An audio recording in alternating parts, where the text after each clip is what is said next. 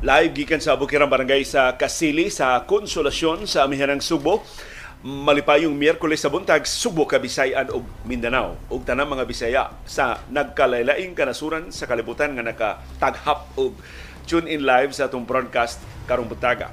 Karong butaga atong susihon ang kahimtang sa panahon. Good news, nibalik na ang amihan sa amihanan og sa tunga-tunga nga bahin sa Luzon. So patighog na ni siya hopefully sa mosunod nga mga adlaw paingon din sa ato sa Kabisayan og sa Mindanao. Ang ato lang yung hangyo maka-avail ta aron mapahinumduman taon sa kabugnaw ang Pasko sa di pa mag Disyembre 25 moabot ng amihan din sa ato sa Subo og sa Visayas og sa Mindanao. Karong buntaga sab ang laing linog. Aftershock gihapon ni eh, sa kusog na linog atong niaging mga semana diha sa Surigao del Sur. Hinatuan gihapon mo sentro ining bag-ong linog nga nitay og kagabi. Sigon sa PWOC, so ahinon sila gipaabot nga kadaot og aftershocks. Kay aftershock naman ni eh, sa main nga linog pipila ka sima, pipila ka adlaw ang nilabay. Karong buntaga sab atong susihon ang pag-us-us sa presyo sa lana sa merkado sa kalibutan tungod sa oversupply o tungod sa kaluya sa demanda labi na kay nagpabiling luya ang ekonomiya sa Estados Unidos, sa China, sa Europa ug sa ubang dagko mga ekonomiya sa kalibutan. Gipahibausap sa piston madayon gyud ang ilang transport strike sugod na ugmang adlaw, duha ka adlaw ang transport strike aron sa pagprotesta sa deadline nga gitakda o gi-insister ni Presidente Ferdinand Marcos Jr. na Disyembre 31 na lang kutob ang paghatag og lugway sa consolidation para maka sa mga transport vehicles, magtukod sila kooperatiba o magtukod sila korporasyon aron makaapil sila sa modernization program sa public utility vehicles dili sa Pilipinas. Karong buntaga sab ang nagpabiling ubos nga mga bagong kaso sa COVID-19 sa tibuok Pilipinas pero nagkataas ang atong nationwide positivity rate. Karong butaga sab doon natay update mahitungod sa pagpalingkawas na sa House of Representatives sa duha ka mga broadcaster sa SMNI. Pero doon na balaod nun nga gipasaka pag-revoke sa prangkisa sa SMNI.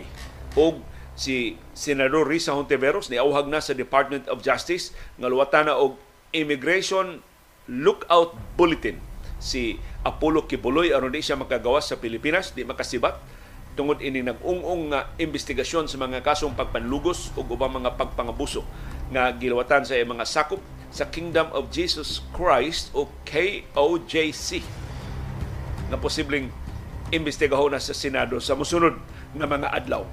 Karong buntaga sa atong susihon ang naabot nga misyon pag apod apod-apod untag mga pinaskuhan ngadto sa mga sundao sa Ayungin Shoal pero na nakalusot nga barko. Atong ilailahon kini nakalusot nga barko ug nagmisa man di ay dito sa main ship dayon nila intawong U-turn balik sa Palawan kay kumbinsido ang kapitan sa barko nga banggaan na sila sa mga barko nga naglibot-libot na nila sa People's Republic of China nga naglakip sa naval ship, sa warship sa People's Liberation Army.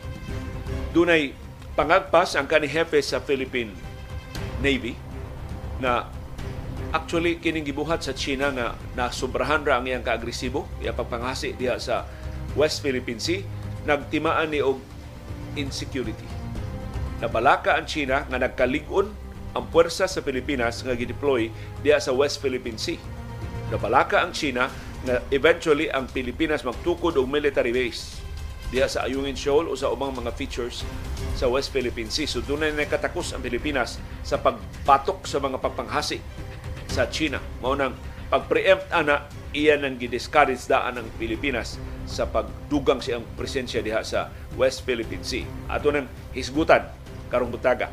Samtang update sa gubat sa Israel ug sa Hamas gi katakda nga ang United Nations General Assembly muluwat na og opisyal nga baruganan pag-auhag og immediate na ceasefire sa Gaza. Dako ning tampaling sa Israel, dili obligado ang Israel nga mutuman ini, mahimo siyang modify ini, pero the fact nga ang mayoriya sa mga nasod sa kalibutan moauhag na og ceasefire, ma-isolate ini ang Israel, hastang Estados Unidos, hastang European Union ug ubang aliado nga mga nasod sa Israel. Og ang World Health Organization ni tiyabaw na nga doon na sa ilang ospital nga giatake ang Israel na miligro na sab ang mga doktor o ang mga pasyente og nisamot kanihit ang health services para sa mga mulupyo sa Gaza Strip. Samtang sa atong paugnat sa kusog, doon natin schedule sa, o resulta o schedule sa mga duwa sa National Basketball Association resulta sa mga duwa gahapon schedule sa mga duwa karong buntag ug sa atong viewers views ang inyong mga opinion sa mga isyong natuki o wa matuki sa atong mga programa o atong istoryahan ang inyong mga reaksyon sa itong panahon dayong kilom-kilom sa mga sugilanon din sa Subo nga nakapaukyab sa mga Subuanon o sa mga mulupyo sa ubang bahin sa nasod ug sa atong kasayuran kinukuyan ang giisip nga genius sa sugal, maligal man, mailigal man, si atong ang dunay nakit ang puli sa isabong. Pinilyon ka pesos ang alkanse ni atong ang pagsuspenso sa isabong operations. Nang hinaot sila makumbinser si Presidente Ferdinand Marcos Jr. nga ibalik ang isabong kapinas tuig sa Marcos administration, wa pa mahisgot nga ibalik ang isabong So ron pagbawi siyang binilyon ka pesos nga alkanse si atong ang dunay nahuna-hunaan nga puli sa isabong. O ka-genius aning atong ang dali sayon ra kaayo mahimong makasugal ginamit ang GCash, ginamit ang Paymaya ug ubang mga online platforms. Atong kuy-kuyon unsa ning bag-ong sugal na huna-hunaan ni atong ang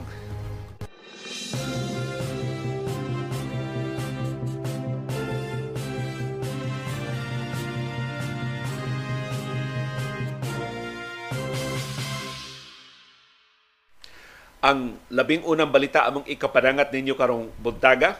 Mas maayo magiyahan mo, maka, mamarkahan na ninyong daan inyong mga Lion, Tiger, Katol calendars kung nakadaog mo last year. Uh, doon na daytay pangutana karon taon-taon alang sa sunod nga hugna sa mga winners kay wa kaabot og sa kalibo ang atong mga winners daghan kay nasayop og tubag so palihog mas magmatngon mo sa inyong pagtubag sa tong ikaduha o posibleng katapusan na yung pangutana para sa mga Lion Tiger Cattle calendars karong buntag pero dunay bag-ong holiday nga gideklarar ang Malacañang karong buwana. Gideklarar ni Presidente Ferdinand Marcos Jr. nga special non-working holiday ang December 26. Mao nang adlaw liwas sa Pasko, special non-working holiday na. So ma masumpay na na sa holiday sa Pasko. Matod sa Malacañang, ang December 26 special non-working holiday ubos sa Proclamation number 425 ang Christmas Day matunong man og adlaw Lunes so ang December 26 adlaw Martes masumpay sa taas na kaayudaan nga weekend. Gibanduan ni Presidente Marcos ang Department of Labor and Employment sa pag-issue og tukma nga mga circular aron sa pagpatuman ining proklamasyon sa pribado nga mga kompanya. Kung mahinungduman sa unang Pasko sa Marcos administration gideklarar sab sa Malacañang nga special non-working holiday ang December 26. Ang Christmas Day last year natunong og Domingo so nasumpay ang holiday sa December 26 sa adlaw Lunes. Matod sa Malacañang tungod ni sa holiday economics. Gidasig ang katawhan sa katudunay budget sa pagbiyahe sa pagpalambo sa domestic tourism, pagduaw sa silingan nga mga lungsod, silingan nga mga isla, pagpahimos ining taas nga weekend sa Pasko.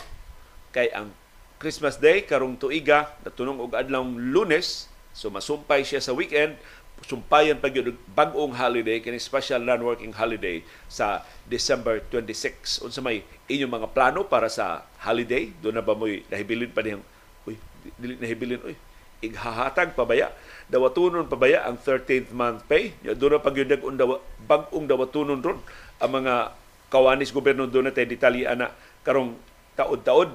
Nag-uwan dito sa Tandag City sa Surigao del Sur sigo ni Sofia Villalobos. Doon tay update sa itong kahimtang sa panahon karong taod-taod. Cloudy, gloomy o windy sa nahimutangan ni Mirna Suarez. Asa man dipit Canada? Si Mirna Suarez alas 4 4 sa hapon. Sa Disyembre 12 sabtang nagtan-aw siya nato karong buntaga. Na-claim na ang kalendaryo, layon tayo katul calendar ni Ma'am Ann Kabigas, gikan sa Wow Travel and More sa Imol. Nagkasalamat ni Sir Roy Cardenas kay hilabihan ko no ka courteous sa mga staff sa Wow Travel and More na ni-accommodate sa atong mga claimants, sa atong mga winners, sa atong mga Lion Tiger Katol calendars.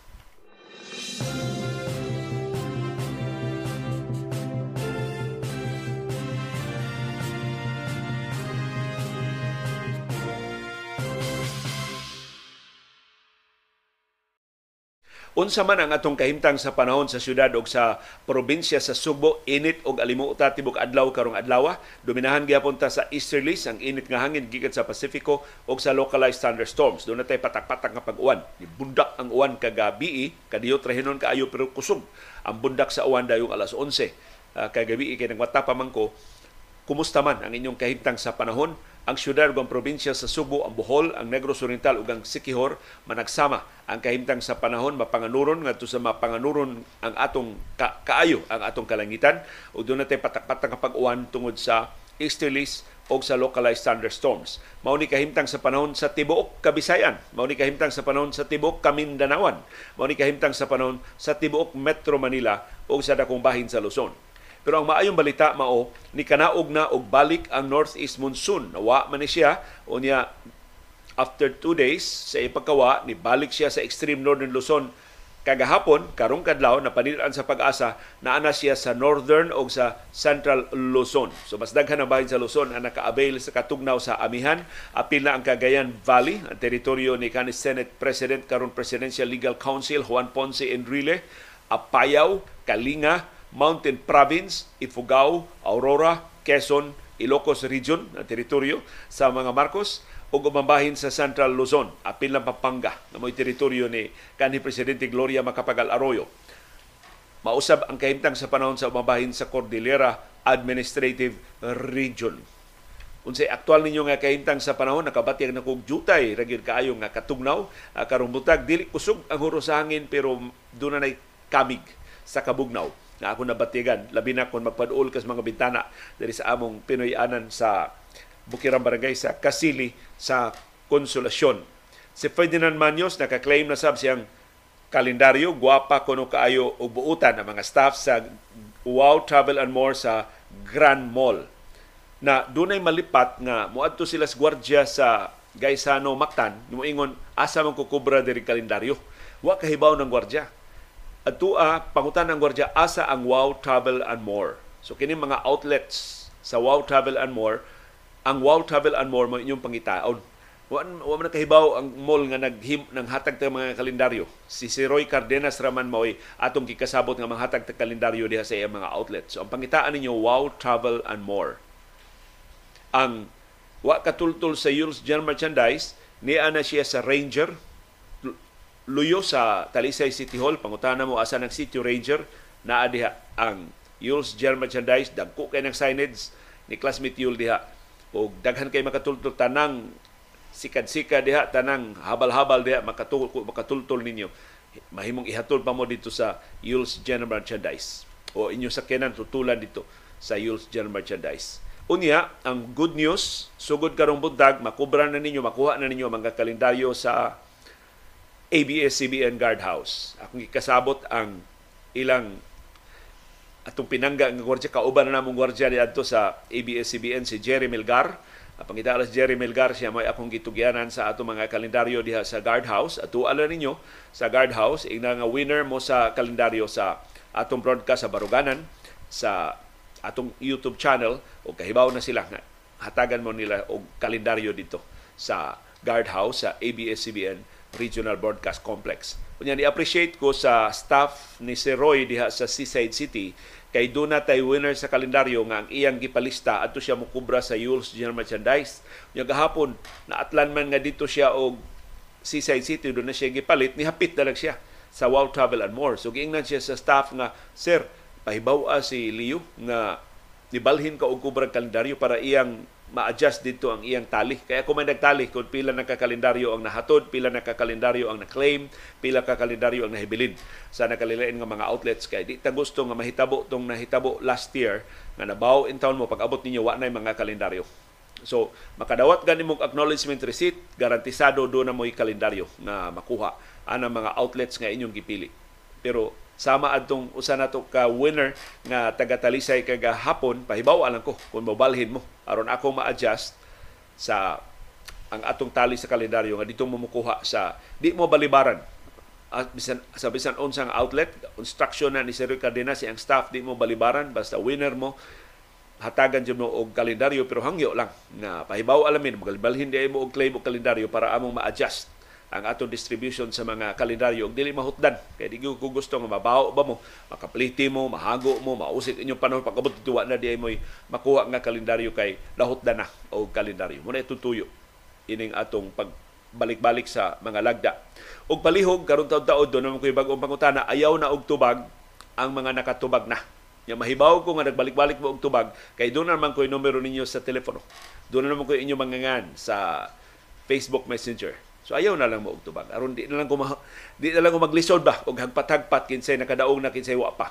So palihog hatagan natong higayon ang wa pa makakuha og mga Lion Tiger Katol calendar so katong sayop ang ilang tubag sa una natong pangutana sila atong hatagag kahigayunan sa ikaduha o posibleng katapusan na natong pangutana para sa mga Lion, Tiger, Katol calendars. Ato na ng luwatan karong taod-taod.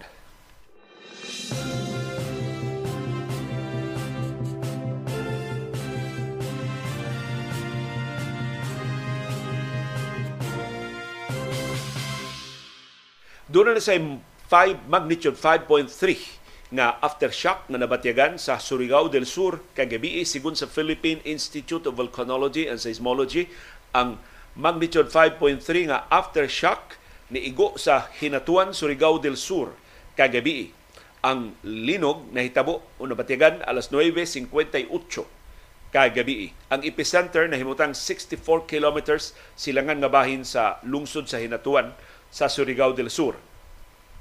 Kining linuga kagabi aftershock pa ni sa gamhanan nga magnitude 7.4 nga linog nga nitayog sa Surigao del Sur ug sa Davao Oriental ug sa kasilinganan nga mga probinsya adtong Disyembre 2. Ang gireport nga mga intensities mao ang mosunod. Intensity 5 sa Hinatuan, Surigao del Sur, intensity 3 sa Bislig City sa Surigao del Sur, ang instrumental intensity sa ato pa ang nabantayan ni sa mga kahimanan sa PIVOX, intensity 2 sa Nabunturan, Davao de Oro, intensity 2 sa Tandag ug Bislig City sa Surigao del Sur, intensity 1 sa Cabadbaran City sa Agusan del Norte.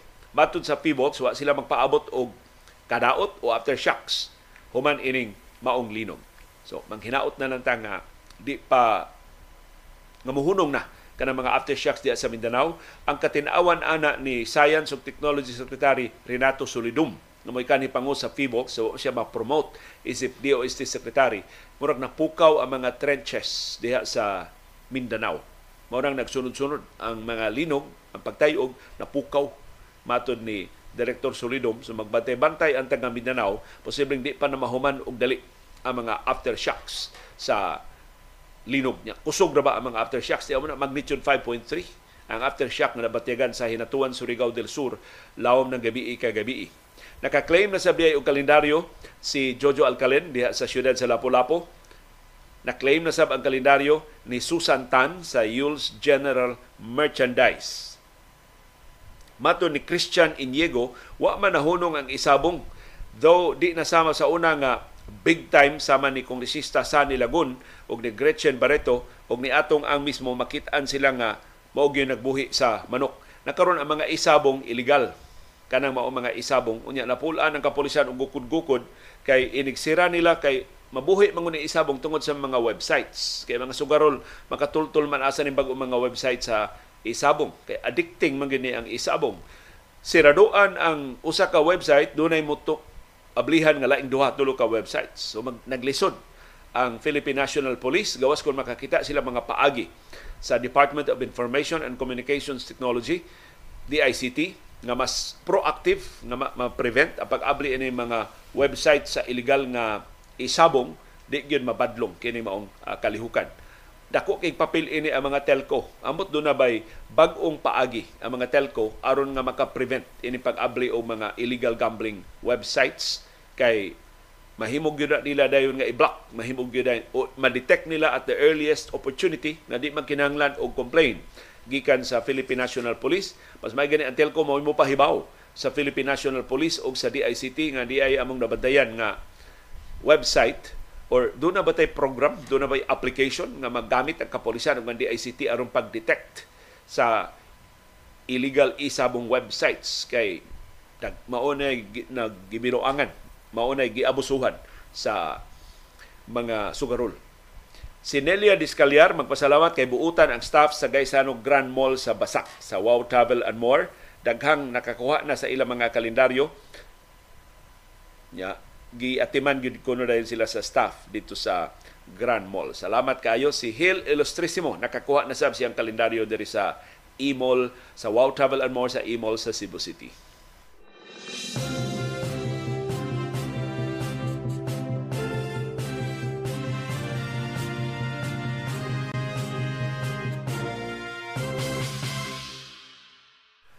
Ni di may balita gikan sa Department of In- of Inform correction, Department of Science and Technology DOST ang inahan nga ahensya sa pag-asa. Unsa ganito kahulugan sa pag-asa? Ako ako ni isa na sana kana batong mga acronym mga karaan na kaayo akong suwayan og hinumdom. Musuway ko hinumdom karon buntag, mauwaw ko di ko kahinumdom ninyo karon buntag. Ang pag-asa mao ang Philippine Atmospheric Geophysical and Astronomical Services Administration. Mao na ang meaning sa pag-asa. So ang ilang inahan nga ahensya sa pag-asa mao ang Department of Science and Technology. Matod sa DOST, at least 65 provinces sa Pilipinas ang mahiagom og huwaw unya sa sunod tuig sa 2024. Matod ni DOST Secretary Renato Solidum Jr. nga ang moderate ngadto sa severe nga huwaw babatyagan sugod sa Pebrero hangtod sa Mayo sa sunod tuig sa 2024. Inigtapo sa Mayo sa sunod tuig, dunay 77% sa mga probinsya dinhi sa Pilipinas nga mahiagom sab og huwaw. Mugmao ni ang 65 provinces sa banabana sa Department of Science and Technology. Dunay 7% sa mga probinsya nga mas grabe pa gyud ang huwaw nga ilang mabatyagan wa hinon nganli sa DOST kining 65 ka mga probinsya nga may mahiagom og huwaw pero ato ra ni makuha sa mosunod nga mga adlaw. I'm sure i-detalye ni sa pag-asa. Kinsa unsa ni mga probinsya maapil ba intawon ang Sugbo ug ang Kabisayan ini? Kay sa una nanganlan nga maigo og huwaw mao man ang Southern Leyte. Dinhi sa Visayas na usaba mas nilapad na ba ang epekto sa El Nino ato ng susihon? Ang listahan sa mga probinsya nga maghuwaw sa Department of Science and Technology ug sa pag-asa. Ang kusog nga El Nino nabatyagan na karon sa Pacific Ocean o nagkakusog pa gyud, nagkagrabe pa gyud, nagkainit pa gyud, nagkalapad pa gyud ang iyang epekto. Hapit na gyud siya maubot sa iyang peak sa mosunod nga mga buwan. Ang kinakusgan nga epekto sa El Nino, ang kinagrabihan niya nga kadaot mahiagom mahatag dinis ato sa Pilipinas mahitabo sa musunod nga mga buwan kanusa mo abot og kapin 1.5 degrees Celsius ang iyang temperatura. Gabihan no? Perting inita na sa Pacific Ocean. Ang El Nino tungod ini mas grabe niyang epekto gipaabot nga mas taas pa og lahutay hangtod unya sa second quarter sa 2024 sa sa pa hangtod ni Hunyo tunga-tunga sa sunod tuig maminusan ang uwan og hangtod 80% nga may mo resulta sa kauga o sa huwaw. Sa pipila ka mga bahin diri sa Pilipinas most possibly maapilata dinhi sa Subo. Abana-bana dinhi sa ato sa Subo mahitabo by May this uh, next year. Mao nay estimate sa Department of Science and Technology. So palihog mag managang na ta bisag wa pay wa pa ta kabatyag sa kinatibok ang epekto sa El Nino pinagi sa pagdaginot sa tong supply sa tubig. Kaya ang atong yung supply sa tubig mo labing maproblema by next year. Ini grabe na gyud sa epekto sa El Nino ini menos na gyud sa uwan ug ini abot na gyud simpako sa huwaw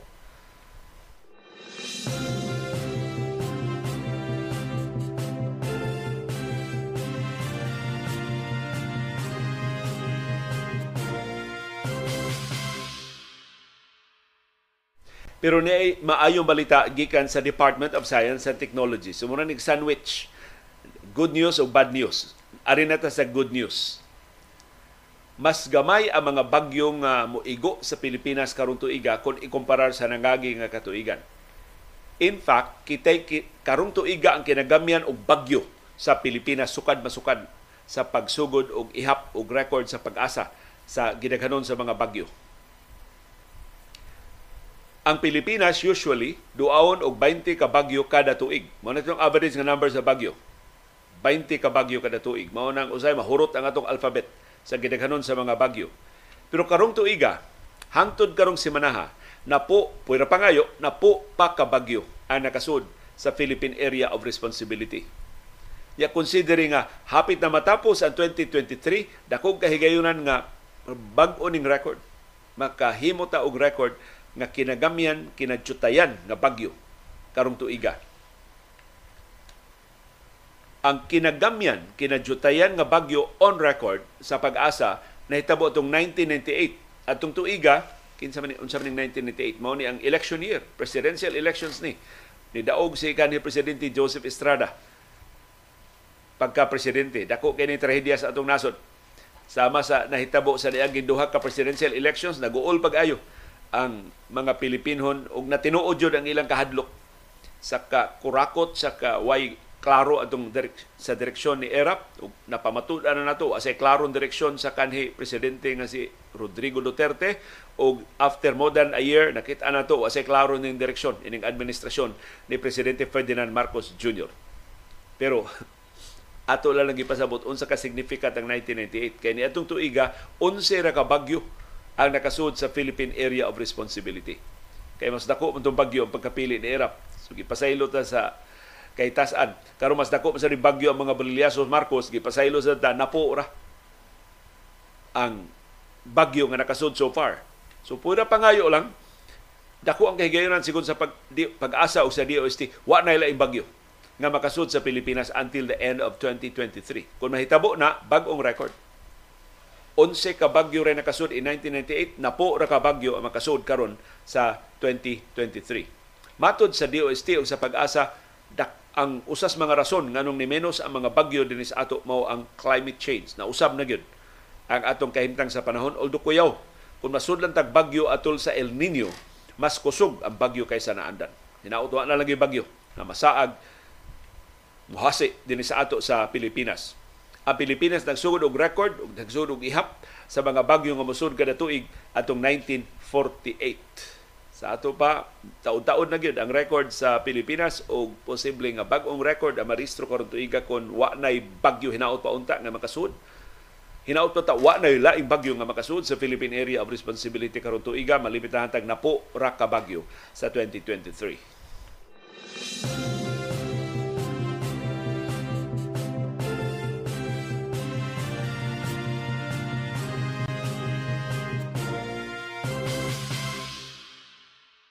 og gideklarar na gyud sa lokal nga mga opisyal sa Minglanilla sa Bakatag Sugbo nga tinuyo to ang sunog gahapon sa ilang korte. Grabiha antong kasunuga. Nya namatyan gyud. Naugdaw gyud ang korte diha sa Minglanilla. Sa kinapusuran gyud sa Minglanilla sa sunog nga niulbo gahapon sa hapon. Matod ni Mayor Rajiv Inad sa Minglanilla, ilang na konfirmar sa pasyon ng investigasyon nga tinuyo gyud ang sunog. Gidag gyud ang mga dokumento sud korte hantod nga ni, ni Ulbo ang kayo. Ang gipasangin lang nagpasiugda sa sunog mao si Jose Mesa Agusto. Kawani ni sa korte. Namatay siya atol sa sunog. Lain pag yung kawani sa korte ang namatay sab. Suduha ang patay ini suluga. Kini si Agusto, kining court employee, Jose Meso, o Mesa, Jose Mesa Agusto, 60 anyos na. Gikataw nga, nagsigi og dagkot, nagsigi og duslit og mga dokumento ubos sa iyang lamisa. Dias korte. Naunsa man ni siya? Ang iyang tuyo sa pagsunog sa amot dokumento ba lang ito yung gisunog ang tibukorte yung tuyo nga sunugon wa pa matino hantod ka nga namatay man siya so investigahonon pa unsa may ang katuyuan unsa may rason ngano nga iya mang gisunog kato mga dokumento nga resulta sa pagkaugdaw na hinuon sa tibukorte si Judge Wilson Ibones sa korte diya sa Minglanilla nakabantay. Ano sa man si Augusto? Kailan man siya Augusto kay trabahante mas korte. Na sige man og duslit og papel. So iyang gisugo ang laing kawani sa korte nga si Darwin Rondina. Na Darwin, badlunga ra na sa gusto. Nganong iya man ang gisunog ng iyang mga papel. Pero si Augusto, wa mo tuman. Diyan gibadlong siya sa West. Di gamit hunon siya og bombilya nga perting inita pag-atake ni Rondina. I don't know ni bombilya kasigaban ni or gibuak niya. Pero nahadlok sa Rondina. Rondina, kaya bombilya may gigamit pag-atake niya. Unya, dihang ubang kawanis korte mo, badlong uta niya, iya sang giatake. Ni Agosto, sumurang siya nagwala. Unsa kay rason? Hinaot ma, kahatag og katinawan ini mga sakop siya pamilya iyang suod nga mga higala nga nahibaw sinahitabo ni Agosto kagahapon. Mao tong ni dako ang kayo kay wa man mabadlong si Agosto. Niya iya papel nga gi duslitan ni si laob naman. Dako na ang kayo ni katap na sa ubang bahin sa korte. Nya pipila ka mga court personnel gusto dinaganay na gusto unta mo gawas sus giseraduan man ni Agosto ang pultahan. Gikan daduhan ni pultahan. So silang tanan hastang huwis natanggong sud sa korte. Maayo na lang. Doon ay traffic enforcer personnel ni sa Minglanilla Traffic Committee o MITCOM. Kini si J. Arvin Pasadas. Nakalingi siya, oh. Na may itong kayong aso. Gikan sa building sa korte.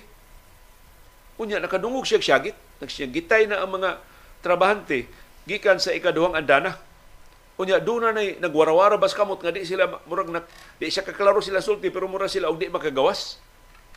Mautong dagan dayon ni si sus kinis pasadas no may ni pasidunggan sa lungsod Miglan. Dagan din siya padungan tos building sa korte nga nagdilaab na. Giswayan niya abling pultahan nga gikandadong Agosto di man ginmaabli. Iyang gipatiran, wa man natayog. Gipatiran niya kadu, wa na sa gipatiran niya hantod na hagsa. Sumaysa ni mudag patid ni pasadas. Nahagsa ang pultahan, pagkahagsa sa pultahan, si Judge Ibonis in town, nalupog. May ganun, nasagang niya. So diyas, pultahan si Judge Ibonis. Nisuway tiyali in town itong abli sa pultahan. Na lumpa na, nawad ang panimuot si Judge Ibonis. Wa na'y umuy, matod ni Pasadas. Ang tanang court personnel, apil na si Judge Ibones o si Agosto, gidali pagda sa mga ospital kay pulo sila nangapaso. Wala na dako naman kayo dito sa korte. Nangapaso na sila. Si Augusto namatay pag-abot sa ospital. Mga doktor sa Minglanilla District Hospital nideklara niya nga dead on arrival. Ang kabomiruhan sa Minglanilla nakadawat sa fire alarm alas 12.05 gahapos udto. So tingpaniud to ni. Hapit ng nag-lunch break ng gitingalin ning korte ani unya ni escalate ni dako man ang kayo gi-escalate nila fourth alarm unya na nakontrolar ang kayo after 35 minutes. So alas 12:40 nakontrolar ang kayo. Unya gideklarar ang face out ang fire out. Wa na gyud aligato wa na baga wa na kahigayonan nga mo dako ang kayo pagka 12:55 so naabtan gid og 50 minutos ang mga bombero sa pag paong sa kayo diha sa korte sa Minglanilla. Gawa sa korte na sunog sab, naguba sab sa sunog ang kasilinganan nga mga opisina sa samang building. So ato paabuton sa investigasyon sa kapolisan o sa kabomberohan o sa korte diya sa Minglanilla o sa lokal nga mga opisyal sa Minglanilla unsa may rason atong kawanis korte gi suwayan man niya o gi, giunay man niya daob ang iyang kaugalingong gitrabahoan na korte.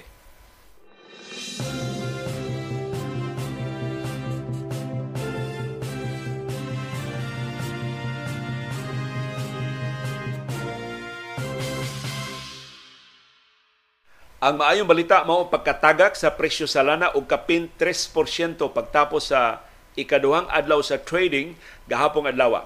Nisaka ang presyo sa lana atong Lunes pero nabawi, sobras bawi. Kagahapon kapin 3% sa tupad dulaan ni 3 dolyares kada baril ang tibugsok sa presyo sa lana. Muni kinaubsan niyang ang-ang sud sa unom ka buwan. Ang rason nganong ni tibugsok ang presyo sa lana kagahapon oversupply. Nagsubra gid ang supply tungod sa pagpabaha og shale oil gikan sa Estados Unidos ug sa lana gikan sa mga non-OPEC countries. Wa man sila apil sa sabot sa OPEC nga laslasan artificial nga laslasan ang ilang produksyon. So pertindakua sa ilang produksyon, pertindaghan ang lana nga ilang gibaligya sa world market nag-oversupply. Nakatampo sa oversupply ang soft demand. Ang kaubos sa kaluya sa demanda sa lana sa Estados Unidos, sa China, sa European Union o sa mga dagko nga mga oil consumers sa kalibutan. Ang pagtibugsok sa presyo sa lana tungod sab sa pagkalansang sa inflation rate sa Estados Unidos. Wa mo usos, wa mo ubos. Nagpabilin taas ang inflation rate. Wa sa musaka, pero nagpabilin siya nga taas ang inflation rate sa Estados Unidos. Nagpasabot na ang Federal Reserve, ang Bangko Sentral sa Estados Unidos, dili mo paubos sa interest rate. So, makapaluya ni og sa mga negosyo. Kay kung taas ang interest rate, dili mo expand ang mga negosyo. Maluya ang mga negosyo sa nakalilingan suran sa kalibutan. Mahimo ganing manira og mga kompanya simbako, manaktak og mga trabahante. Tabukon og pito ka loud tungod sa epekto sa kataas sa interest rate. So, muna yung mga kombinasyon nganong uh, ni us-us o kapin 3%. Dulaan 3 dolyares kada baril ang ubos ng daan nga presyo sa lana. Hinaot masumpayan og laing us-us ang atong presyo sa lana unya sa Martes pohon sa sunod semana.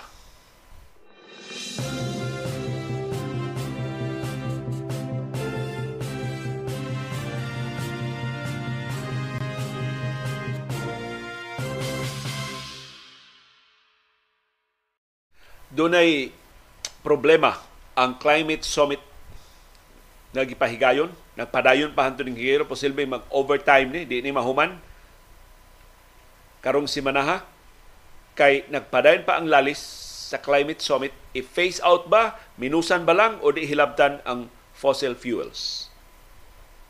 Kay ang sugyot sa mga green countries gipaguluhan sa Estados Unidos, sa Canada ug sa Europa, i-phase out na completely ang fossil fuels sa musunod nga katuigan.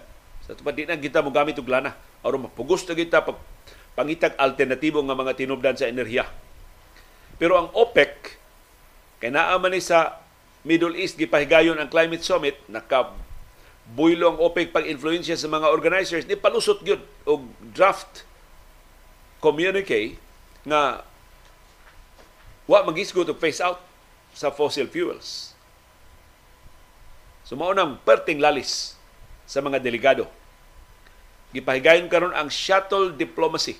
Nagsigi og biniluay o mga draft ang nagkalilain nga kanasuran aron sa panghinaot nga mo'y mulusot mo'y maaprobahan ining tapos sa climate summit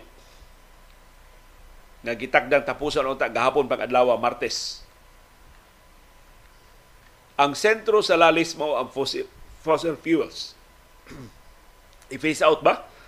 Or minusan lang? Or business as usual? Ang mga representante sa dulan 200 ka mga nasod nitambong ining climate summit diya sa Dubai. Gustong muumol og kalibutanong plano paglimit sa global warming, limitahan ang pag-init sa atong planeta aron pag pugong sa mas makalilisa nga baha, sa makamatay na nga kainit, o sa pagkaguba sa atong ecosystem, sa kinabuhi sa atong planeta. Ni Ulbo pag-ayo ang mga delegado sa draft nga communique nga girelease atong lunis. Kay ang maong draft nagsugyot og wow ka options sa pag laslas sa emissions nga nakapainit pag-ayo sa atong planeta. Ang usa sa mga options nga na sukip sa maong communique o mo gi kasukan pag-ayo sa mga delegado mao nga akong basahon reducing both consumption and production of fossil fuels in a just, orderly, and equitable manner so as to achieve net zero by, before, or around 2050. So wa magisgot og phase out. Gina lang nga minusan. Unya ang pagminus anam-anam og hapsay og makiangayon nga paagi. Pero significant ni kay mao ni labing unang higayon sa kasaysayan sa Climate Summit sa United Nations nga na-mention ang pag-reduce sa paggamit sa fossil fuel. Sa nangagiwa gyud ni kay gisupak gyud sa mga Arab countries, sa mga oil producing countries. Pero kining maong bersyon sa text wa ni makatagbaw sa demanda sa phase out sa uling, sa lana, sa natural gas ug sa ubang mga fossil fuels. Ang tuyo mao i-phase out na gyud ang lana karong dekadaha. So mas radikal, dili pa up to 2050, karong dekadaha i-phase out na ang paggamit sa lana. Matod sa mga scientists, maora ni bugtong paagi aron makalahutay ang atong planeta. Na dili mo samot ka init ang atong planeta dili malubong sa mas dako ng dagat ang nalupa ng mga syudad dinis Pilipinas ug sa ubang kanasuran sa kalibutan.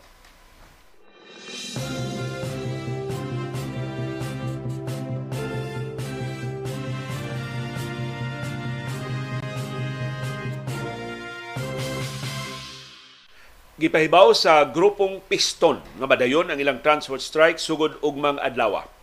Pagprotesta ni sa pag-insister sa gobyerno nga deadline na sa pagtapos karon tuiga sa consolidation.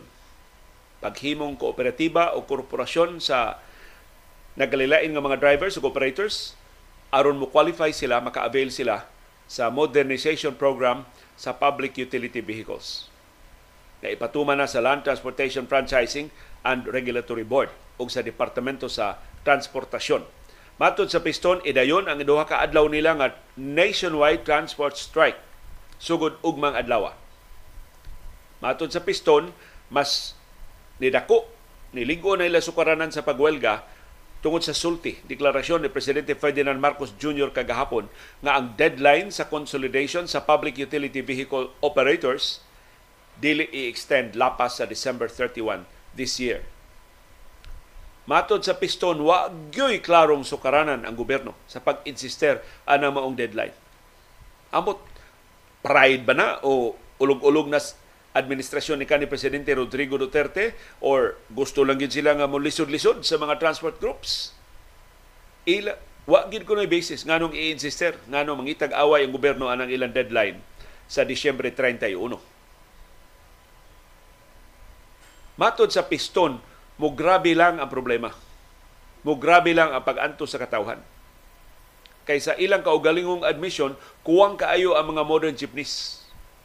Kung ikumparar sa kinatibukan ng mga pasahero. Nagdaghan kay mga pasahero nga tanggong sa kadalanan. Mas dugay ang mga pasahero nakasakay sa kadalanan. O musamot ni kod i-face out na gyud ang mga traditional jeepneys. Matod sa piston, dulan 70% sa mga public utility jeepneys o PUJs ang dili na makabiyahe sa ilang mga ruta kung ipamugos yun ang deadline sa December 31. Although ni pasalig ang LTFRB nga bisag wa pa sila ma modernize makadagan gihapong traditional PUJs pero maulag kailangan ma-consolidate na sila on or before December 31. So kung di sila ma-consolidate, di na sila kasubay sa ilang mga ruta mao na gikabalakan sa piston. So 70% sa mga PUJs. Pito sa kada na po ka PUJ di nakadagan after December 31. May sulti sa piston.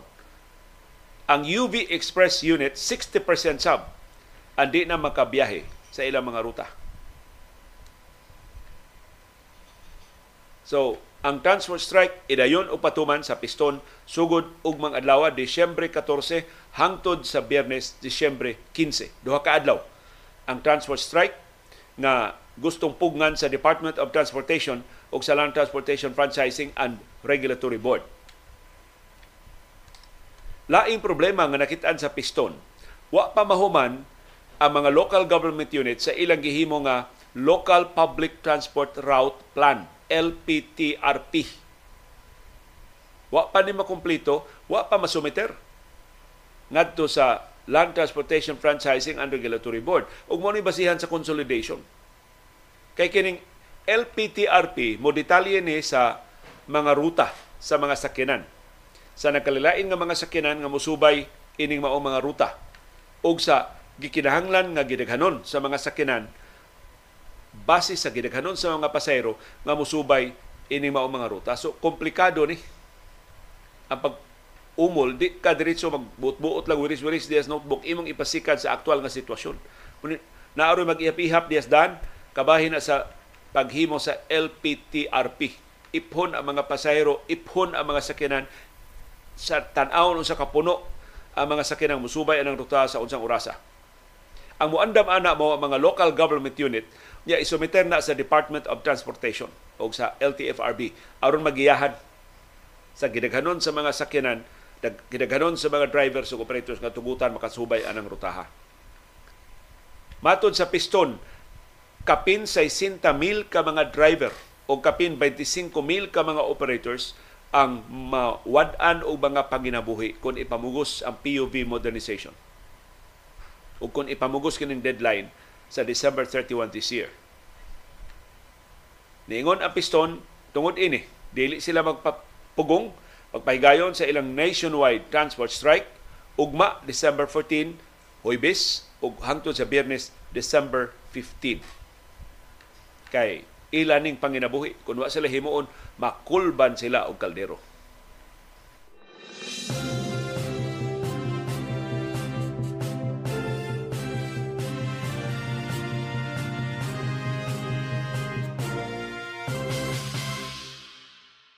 Niyay may balita para sa mga opisyal o mga kawani sa gobyerno, laing dawatunon gawa sa inyong bonus. no, doon na may madawat nga gratuity pay ang tawag ini Service Recognition Incentive. So kung saan nalaingan sa mga benepisyo. Labing menos 20 mil pesos ang madawat sa regular nga mga kawani sa nasudnon nga mga ahensya sa gobyerno. Ang mga local government units, ni palabaw ng daan ini, Cebu City, 35,000 ang ihatag gitawag nila Christmas bonus pero sa national government gitawag og SRI Service Recognition Incentive o gratuity pay para ni sa tuig 2023. Gipagawas tas Malacañang ang Administrative Order number 12 nga nagsugo nga ang mga trabahante sa executive branch of government entitled og one time nga 20,000 pesos nga gratuity pay. Ang kalipikado makakuha sa 20 mil pesos na service recognition incentive mao ang mga civilian personnel sa mga national government agencies apil na sa mga kolehiyo o mga universidad sa gobyerno, sa government-owned and controlled corporations, ug ang mga regular, contractual o casual nga mga trabahante. Kalipikado sab sa gratuity pay nga 20 mil pesos ang mga uniform personnel sa Bureau of Corrections, Philippine Coast Guard ug National Mapping and Resource Information Authority NAMRIA nga ubos sa Department of Environment and Natural Resources. Ang administrative order ni hatag sab og samang kantidad na 20 mil pesos sa gratuity pay ngadto sa civilian personnel nga nag-okupar sa regular, contractual o casual positions. Mga personnel nga naa pa sa government service as of November 30, 2023 o mga personnel nga naka-render og at least 4 months sa satisfactory service sa gobyerno sa pikas nga bahin ang Administrative Order number 13 nihatag og one time nga gratuity pay nga dili mo kapin sa 5,000 pesos sa mga contract of service o job order employees. So para intaw ni sa mga gi-outsource nga mga kawani sa gobyerno, 5,000 pesos ang gratuity pay nga ilang madawat. Pero ubos sa kondisyon, nakaserbisyo sila labi menos upat ka buwan sa mga ahensya sa gobyerno o ang ilang mga kontrata effective na as of December 15. Ang mga kontrata kinahanglan nga or maoy mo qualify mo pa-qualify nila pagdawat og 5,000 pesos na gratuity pay. Makadawat sa ini ang mga gi-outsource nga mga trabante sa mga national government agencies, sa mga state universities and colleges, sa government-owned and controlled corporations ug hasta sa mga local water districts ang pagbayad sa gratuity pay nga 20 mil pesos para sa regular nga mga kawani, regular, casual, contractual nga mga kawani, og 5 mil pesos para sa outsource nga mga kawani kinahanglan ihatag after December 15. So di pa ni mahatag karon. Unya pa human sa Disyembre 15, not earlier than December 15 ang papanghatag ining gratuity pay. Congratulations sa atong mga trabahante sa gobyerno labi na sa labing deserving nga makadawat ini katong nagkugihan katong nagtinarong diha sa mga ahensya sa gobyerno para sa mga nagtinapulan o para sa mga nangurakot nga mga opisyal sa gobyerno ang inyong konsensya na lang mao mag-igo ninyo.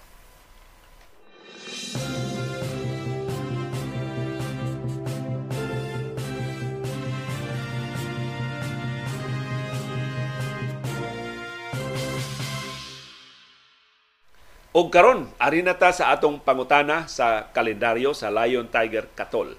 Usa ka libo ni ka kalendaryo ang nadaog more than 400 pa. So doon na patay kapin 500 nga nahibilin. Actually, ang kinadaghanan nga vice kalendaryo wa pa madaog. Pero akong hangyo, ang nakadaog ng kalendaryo, ayaw na lang palihog mo og tubag. Ihatag nato ning kahigayonan sa wa pa makadaog. Kaya ang atong sabot, usa raman ka kalendaryo sa kada winner ang atong ihatag. Dunay mga magtiayon nga ni buwag man silang viewers, regular man sila na interact, akong gihatagag higayon. Duha ilang kalendaryo, kay sila man duha ang niapil. Pero, kung mahimo, ayaw na napasobray ang inyong kalendaryo. Gawas ug daghan kay mo diyang mga Pinoyanan, daghan kay mo diyang mga butangan ng kalendaryo. Kami bitong Iris, ingos Iris pila man ka kalendaryo atong pangayoon ni Sir Manny Limtong. Ingkong uh, duha lang ti Ars. Yung anong duha man, usa ra ba itong butanganan? usa ra yung pultahan, butangan ng kalendaryo? So, usa lang ang among kalendaryo that is by. Dako kay mga una nga daghang kalendaryo pero kay kabutangan problema na ha. Doon kay kalendaryo nga kabutangan. Unya moabot ng Oktubre wa pa nimo mabukhad naglukot pang kalendaryo napasabot na hakog ka. Wa nimo ihatag ng kalendaryo wa in town toy kalendaryo nga dagko ba? Na mga kalendaryong gagmay pero tagsaon lagi kay mga kalendaryo dagko. Mo among ipanghambong ning kalendaryo sa Lion Tiger Katol. Ang ato pangutana karong buntaga mao kini. Kinsa man ang usa sa labing mabulukong personalidad sa Subo, sa karaang Subo, sa panahon sa mga katsila. Na nagpasiugda siya mga protesta sa malinawon nga paagi mga mag-uuma man to sila, nagtakin sila sundang, pero wala gamita ila sundang. Wa sila gihabas, wa sila gi hasi, wa sila gipatay, wa sila gisamdan, wa sila gitigbas sa ilang protesta din sa Subo. Kaduha sila magprotesta din sa Subo. Gikan sila sa habagatang Subo, nagmarcha sila sa kadalanan padung sa Subo. Kaduha sila nagprotesta kay gamiton unta ang ilang umahan isip sibsibanan sa mga baka sa mga negosyo sa par- negosyantes parian kadto mga Filipino-Chinese nga mga negosyante nagnegosyo sila baka o kabaw. Wa man sila kapasabsaban nakit-an ni labong kay mga sagbot diri sa bagatang Subo. Ang yuta untas mga mag-uma papahwao na mga mag-uma himuon turils baka. Pero tungod sa ilang pagprotesta suod kay itong mga negosyante sa parian ngadto sa kadakuan sa Espanya pero tungod sa ilang protesta gi-reverse among policy. Wa dayon na. Og sakmit ang ilang umahan. So talagsaon kining maong leader. Lai nilang protesta, gamito na sa unta kay dak labong lagi kay ning kasagbutan, gamito na sa unta ang ilang uma kay lapad sa kining ilang umahan diri sa Bagatang Subo. Gamiton unta para himuon nga sa bullfight. Mag bullfight untang Espanya dinhi sa ato Subo. Unya kining lugar ra may gamiton. Kay ma- maayo kayo nga hawan kayo Yak daghang kasibsiban ang baka. Mahimo ang mga baka na buhion diha. Magtukod og mga istruktura para ang mga mananaw dunay kalingkuran, dunay kapahimutangan. Mawad na sila, sila sa ilang mga umahan. Papahwao na sab sila. Barcha na sab sila. Ug ilang gi-convincer ang kadaguan sa simbahan kay powerful pa man kay mga obispo kaparian sa una ug nakumbinser nila Espanya na dili dayon pagsakmit ang ilang mga luna. So sa tanang mga leader sa mga protesta din Subo, usa ni siya sa malinawon kaayo o mga paagi. Ang labing bay, matawag natong violente, matawag natong extra legal natong iyang lakang nga gihimo, gibawi nila ng kanyon sa Fort San Pedro. Usas mga kanyon sa Fort San Pedro ilang gikuha, ilang gida balik ngadto sa Bagatang Subo. Gipahunting ni siya ang gisugo wa mo kay kaibaw sila unsa siya kabuutan, unsa siya kaligdong, wa siya mangita gubot. Nyaghantingon na magagubat na hinon. Nya may mga maayo ni siya nga manggugubat. Usa ni siya sa manggugubat ni Padre Bermejo. Padre Julian Bermejo. Kung nagsubay, nagsubay mo sa atong mga sugilanon sa panahon dayon kilom-kilom, usa ni siya manggugubat ni Padre Julian Bermejo nga nakapildi adto mga piratang Moro gikan sa Mindanao. Kinsa man ni siya. Di ni siya lumad nga subuanon. Taga Bohol ni siya. Taga Tubigon, Bohol. Sa iyang kabatanon, nilangyaw siya din ni Subo kay nag-uma ang iyang profesyon magyuyuta. Nga man tawag sa mga mag-uuma sa una, magyuyuta. Kinsa man siya? Talagsaong leader nga subuanon. Laing tip, aron makaila mo niya, siya sa ikatulo niyang protesta, hamtong na siya, pagtukod og bag-ong lungsod diya sa Bagatang Subo doon mga barangay sa lungsod sa Naga pa sa una, nga ilang nakita wa maserbisyo tungod sa kalapad sa Naga, gusto sila doon ay laing munisipyo nga moatiman ini mao mga barangay ug nagmalampuson siya. Ug tungod sa kalampusan sa iyang kampanya, natukod ang lungsod sa San Fernando diha sa Bagatang Subo. Kinsa man ni ang bulanon ug subuanon nga leader sa mga protesta nga way kaguliyang ang butong pwersa iyang gigamit batok ras mga piratang Muslim. Pero wa siya mo gamit og pwersa. Nangawat lang siya kanyon. Diri sa Fort San Pedro pero pulos malampuson ang labing menos tulo. Ikaupat na tong gubat sa mga pirata. Pulos malampuson ang iyang kampanya. Ang bugtong kapakyasan niya kadtong gikuyog siya ni Padre Julian Bermejo kay ilang gigubat si Francisco Daguhoy. Wa gyud sila daganan ni Francisco Daguhoy. So kini silang mga manggugubat ni Padre Bermejo na nukad sa Bulhoon, ni Dunggo sa Talibon, nakigubat ni Daguhoy, hoy-hoy ilang abaga na mauli sa Subo, buhi si Daguhoy ni samot hinon kaligo ng pwersa ni Daguhoy sa Bohol. Kay si Daguhoy mao'y pangu sa kinatasan nga revolusyon batok sa mga katsila nilungtad og 85 years ang revolusyon ni Francisco Daguhoy. Kinsa maning kaubang Daguhoy nga bulanon nga isog sa kaayo pero mas malinawon kay ni Daguhoy wa mo rebelde batok sa mga katsila pero ni malinaw ni padangat siya protesta o gipaminaw ang iyang mga protesta hangtod natukod gyud ang lungsod sa San Fernando tungod sa iyang liderato. Kinsa man ni matubag ninyo ning maong pangutana kung inyong subayon ang atong panahom dayong kilom-kilom. So palihog tumana ang lima kalagda. Aron dili ta maglisod, aron sa iyon ra mga makadao mga kalendaryo, ang sakto nga tubag sa atong pangutana, inyong kompletongan, inyong kompleto nga address, ang inyong mobile number ug ang inyong claim stations. Asa man mumukuha sa mga Lion Tiger Cattle calendars. Asa man nga outlet sa World Travel and More o adto ba mo sa Yules General Merchandise o ba mo sa ABS-CBN guardhouse sa broadcast complex diri sa Gubiao sa siyudad sa Mandawi. Ang inyong tubag palihog ipadangat dili diha sa comment box kun dili sa atong Facebook Messenger account sa Leo Andanar Lastimosa o sa akong telepono. Kanang numero sa GCash nga akong gibutang diha sa usa sa mga news boxes maunay telepono nga inyong mateksan ana ra na pagiha ayaw mong tubag na nasa ni tubag diri sa atong comment box sayo para ba tubag? Ayaw mong tubag. Ayaw mong kopya na sayop nga mga tubag. Diya sa comment box. Unya mabaw inta mong pa, paabot kano sa among makakuha kalendaryo. Di mo kakuha kalendaryo kay sayop man inyong tubag. Doon tay nangutana nako nangagi mga adlaw sayop akong tubag. Lisod ba kay tubagon ba? Yes sir sayop imong tubag sir. Yes ma'am. Nasayop kag tubag ma'am. Sagdi lang ma'am do na matay pangutana karon. So hopefully masakto na ninyong tubag sa atong pangutana karong butaga. Kinsa man ni ang leader sa mga protesta sa Subo. Bolanong dako, pero nahimo ng Subo-anon kay gipili niyang Subo isip iyang Pinoy-anan. Malinaw nang iyang mga protesta na palalitan niya katungod sa mga mag-uuma sa Bagatang Subo ug labos tanan natukod ang bag-ong lungsod sa San Fernando. Buwag sa lungsod sa Naga tungod sa iyang pagpetisyon na dunay mga barangay sa Naga wa maatiman og maatiman lang kon himuong bag-ong lungsod tukuron ang bagong lungsod ug nahimong San Fernando. Usa sa iya mga base kaniadto kanang pitalo sa San Fernando mo na base siyang operasyon. Pero kung gihan kay ito sila, wa gyud sila maghasol sa mga, sa Espanya, wa sila mutukol sa mga lagda sa Espanya. Ni barug lang sila nagprotesta lang sila sa dihang suway, gisuwaya na og sakmit ang ilang mga umahan. Gisuwaya na og kaub, kub, kulob ang ilang mga kaldero o ang ilang mga panginabuhi. Good luck sa inyong pagtubag ining ikaduha o posibleng katapusan na nato pangutana para sa itong mga Lion, Tiger, Katol calendars. Hatagan mo nako og 24 hours. So tibok adlaw. Hantod na karong gabi para sa mga makakita na to on demand, tagan mo na og 24 hours pag pangitaw. So ayaw mo pagdali-dali og tubag. You have 24 hours. Ayaw mo pataka og tubag.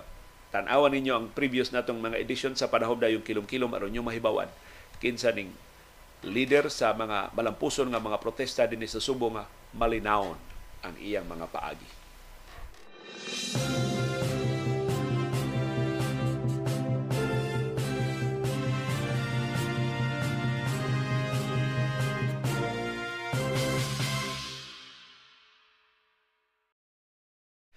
Nagpabiling ubos ang atong bag-o mga kaso sa COVID-19 pero nagpadayon sa pagsaka ang nationwide positivity rate.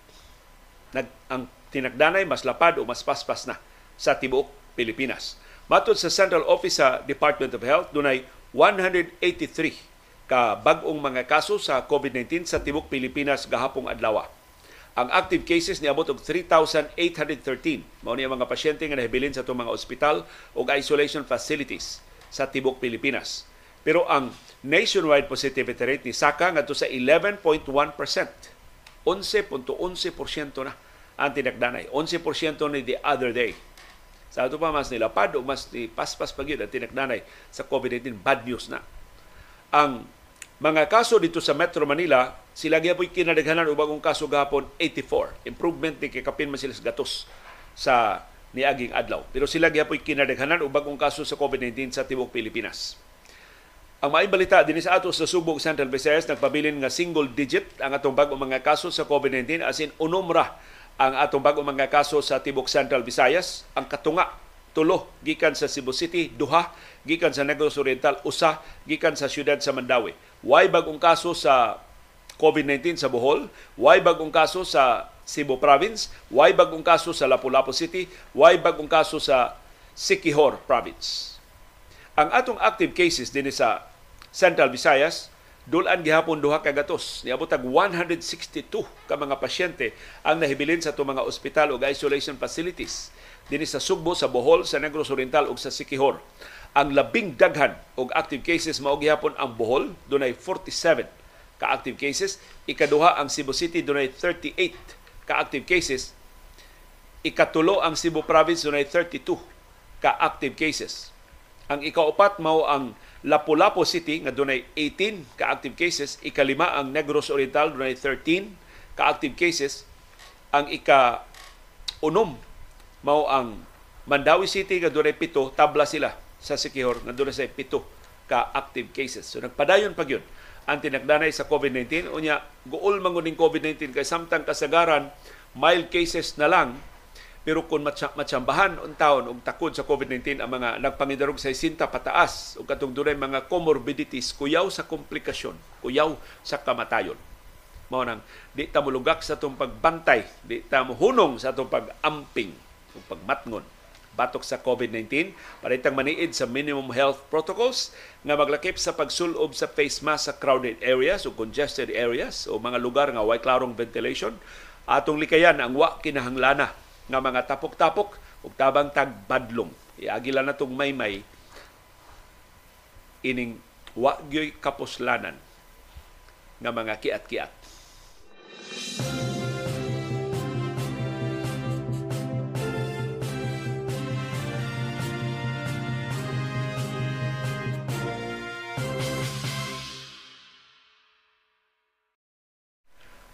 og natugkan magkaluoy ang mga kongresista. Ilang gipalingkawas kagabi ang duha ka mga broadcaster sa SMNI nga ilang gitanggong sa niagi nga mga adlaw tungod sa humanitarian grounds. Naluoy sila sa duha nga ilang gitanggong.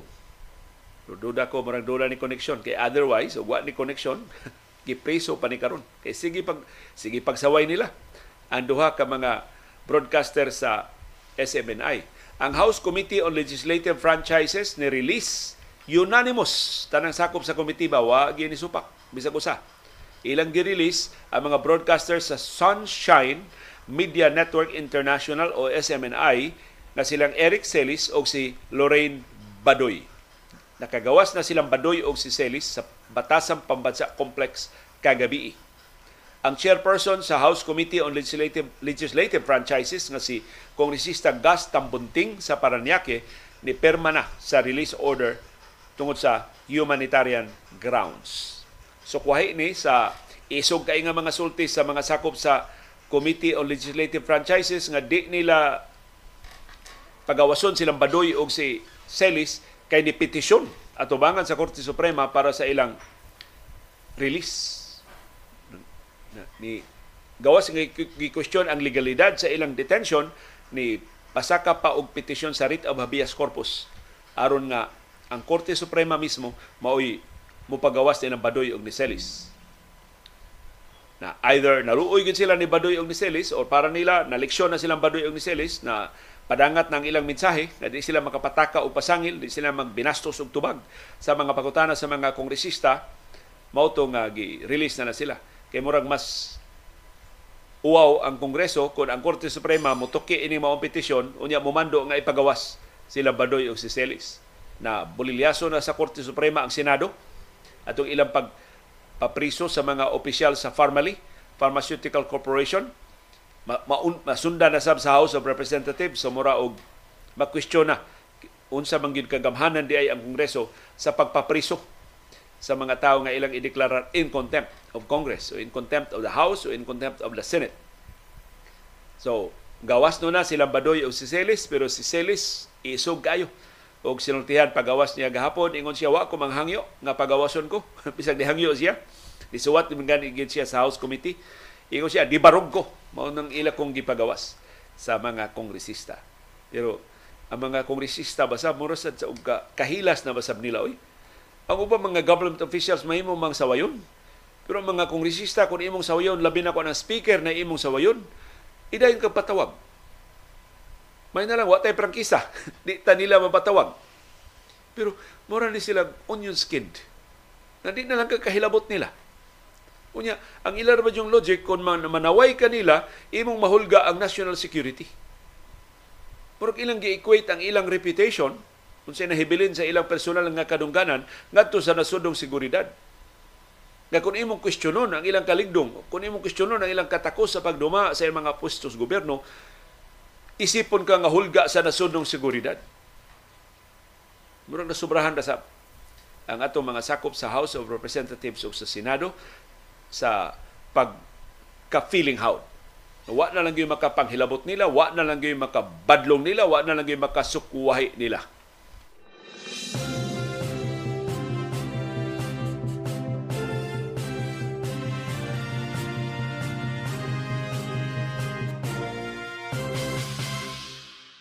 Pero di makaginawag luag ang SMNI bisan nakagawas na anduhan nila ka mga broadcasters kay doon na balaod nun nga gipasaka pag-revoke sa ilang prangkisa. So di lang ni suspension nga magiauhag atong resolusyon sa House nga napasar the other day. Kini revocation na gyud, hingpit na gyud kapag basura. Mura na nig ABS-CBN, di na sila katingog ang SMNI. Matod sa mga kongresista tungod sa kalapasan sa SMNI, ang ayan silang tangtangan sa ilang prangkisa. Pipila sa kalapasan nga gitumbok mao ilang willful dissemination of false information. Kada sayon ra kay sila makakapakatap og sayop nga mga kasayuran. Di ra ba mangayog pasaylo mo insistir ba sa sayop nila nga kasayuran? Ang lain nilang atraso maong ilang pagbalhin sa pagpanag-iya. Na way pagtugot gikan sa Kongreso Gipasaka na ang balaod nun para sa revocation sa prangkisa sa Suara Sug Media Corporation na mo'y nag-operate sa Sunshine Media Network International o SMNI. O tukion na na sa mga kongresista kanang maong balaod nun sa musunod nga mga adlaw. Ang nangamahan sa balaod noon mao si kongresista Raj Gutierrez sa One Rider Party List. Gipasaka niya balaod noon usa ka adlaw human napasar ang resolusyon sa House of Representatives nga nag auhag sa National Telecommunications Commission NTC pagsuspenso sa prangkisa sa SMNI. Matod ni Kongresista Gutierrez, ang SMNI maura sa hatag og ebidensya sa komitiba silang kalapasan sa ilang prangkisa. Giangkon sa SMNI nga ilang gibalhin gitransition nila ang ilang pagka non-stock, non-profit corporation ngadto na sa pagka corporation sole. Ubos ni Apollo Kibuloy atong 2006.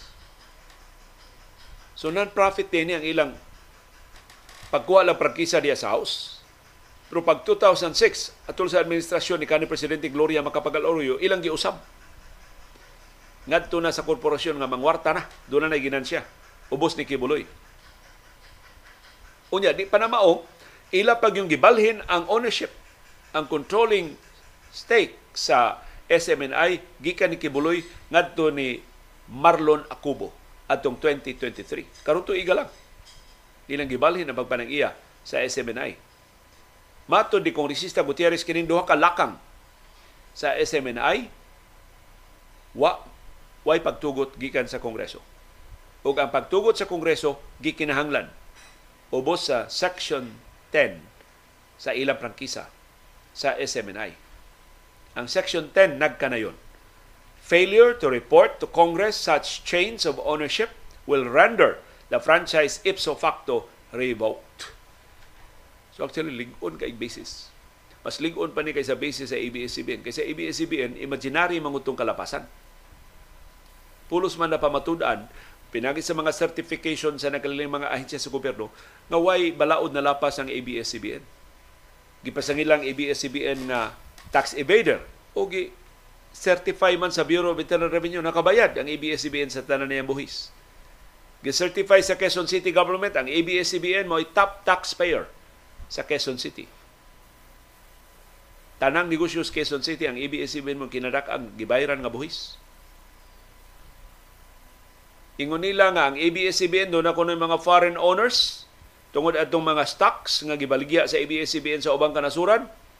Ingon ang Securities and Exchange Commission legal ang mga pagpamaligya sa ABS-CBN. Gitugutan.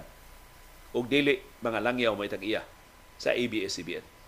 Kay ang logic adto sa Securities and Exchange Commission, ang ownership mao ang imong participation sa management. Doon kay katungod pagpangilabot, pagduma sa kompanya. Isip tag iya.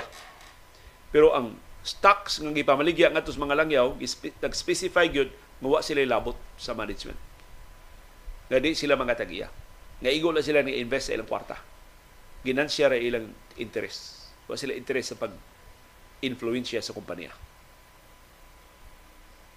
Ilang giingon ang ABS-CBN kono union buster nakalapas sa mga lagdas pamuo ni certify ang Department of Labor and Employment. Yes, doon ay mga complaints, doon ay mga kasong gipasaka ang mga kawani sa ABS-CBN puro pulos na na-resolver o pulos gituman. Na building ABS-CBN sa pipila ka mga kaso, ilang gituman ang sugo. Namayad ang ABS-CBN sa iyang mga kawani ngayong gibarangtang. Ug tuuhi mi doon ang mga kauban nakadaog sa ilang mga kaso batok sa ABS-CBN. So ningon ang Department of Labor and Employment compliant ang ABS-CBN sa Labor Code of the Philippines. Wa siya nalapas. Despite anang tanang certifications ang ABS-CBN gisiraduan.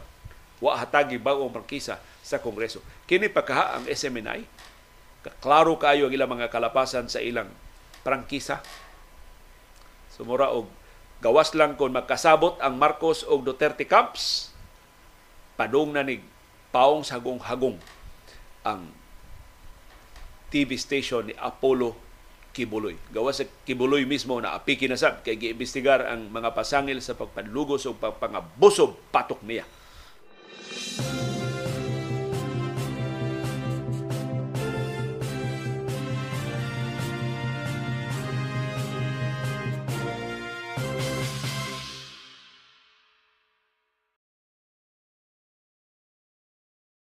Giauhag ang Department of Justice sa pag-issue na og Immigration Lookout Bulletin Order batok ni Apollo Kibuloy sa Kingdom of Jesus Christ KOJC.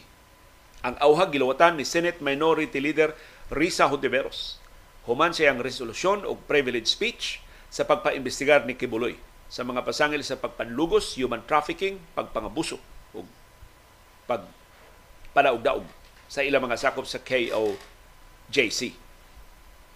Matod ni Ontiveros, ang ngayon lang na pugnan si Kibuloy nga makagawa sa Pilipinas aron di makasibat, di makalikay. Ining labas nga mga pasangil sa exploitation o sexual abuse. Batok niya.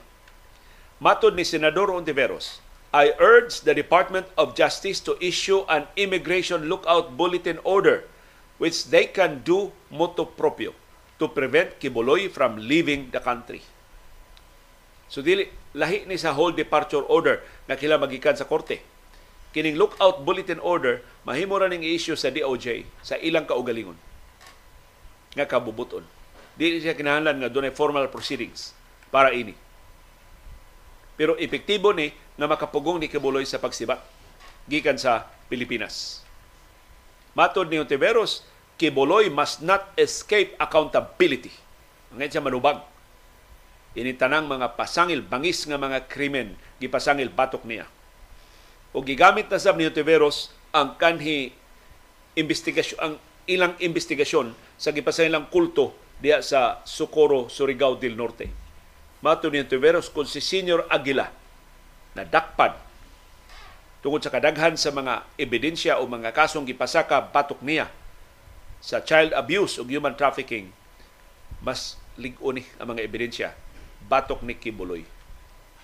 Kung si Senior Aguilar nagtingkagol sa prisuan, why rason? Nganong di isab nato pusasan, nung di isab ipalhog sa selda si Kibuloy.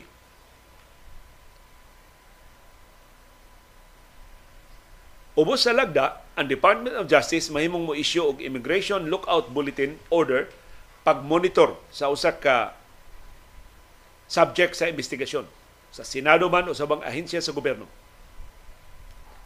aron ma subay ang iyang flight, ang iyang biyahe, ang iyang whereabouts. Pero ang immigration lookout bulletin dili makapugong ni kabuloy sa pagbiyahe. Lahi sa whole departure order sa korte nga pugnan gid siya sa Bureau of Immigration. Kining lookout bulletin order dili ni makapugong ni Kibuloy. Mahimong gyapon siya makabiyahe. Pero sa di pa siya makabiyahe, pahibawon sa Bureau of Immigration ang Department of Justice nga busing ni Adris Kibuloy. Mabiyahe para, para Kuwait, mabiyahe para Saudi, mabiyahe para Singapore. So di, alingkuron na ni Kibuloy. Mura ba og lisod-lisoron malaga? Na time pa sira ato sa nitawgon ang DOJ kay ubos sa Immigration Lookout Bulletin Order kilang amo silang pahibawon. Ang tanang airport personnel ug tanang seaport personnel kailangan mo inform o pahibaw sa DOJ kung ang subject sa Immigration Lookout Bulletin Order mubiya ba sa Pilipinas. So mahibaw ang DOJ. So mahimo ra ang DOJ nga mo pasaka dayon og kasus korte aron kapugnan among suspect sa pagbiya. In other words, lisod-lisoron lang si Kibuloy sa pagbiyahe. Sa ubang. Mahibaw ang DOJ sa tanan niyang biyahe. Di na siya kasekreto-sekreto niyang biyahe. Kung luwatan ang Immigration Lookout Bulletin Order.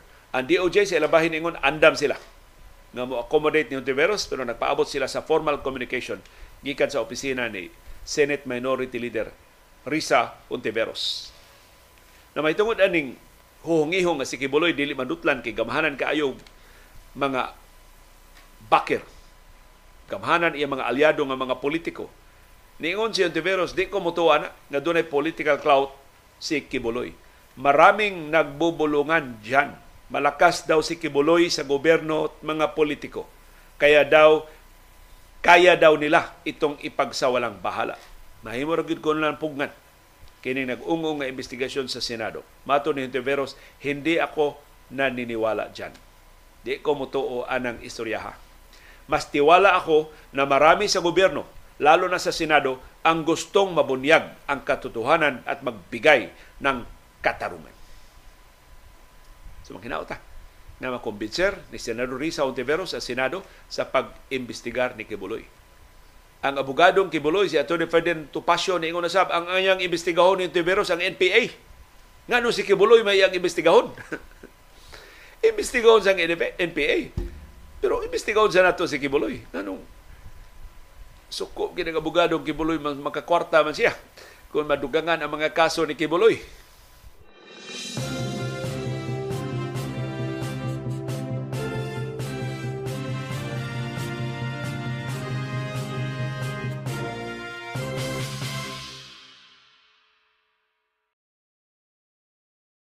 Ni ay bag-ong anggulo sa West Philippine Sea nga wa na to makita sa una. Pero makit nakita ni sa kani hepe sa Philippine Navy si Vice Admiral Eduardo Santos, retired na ni siya.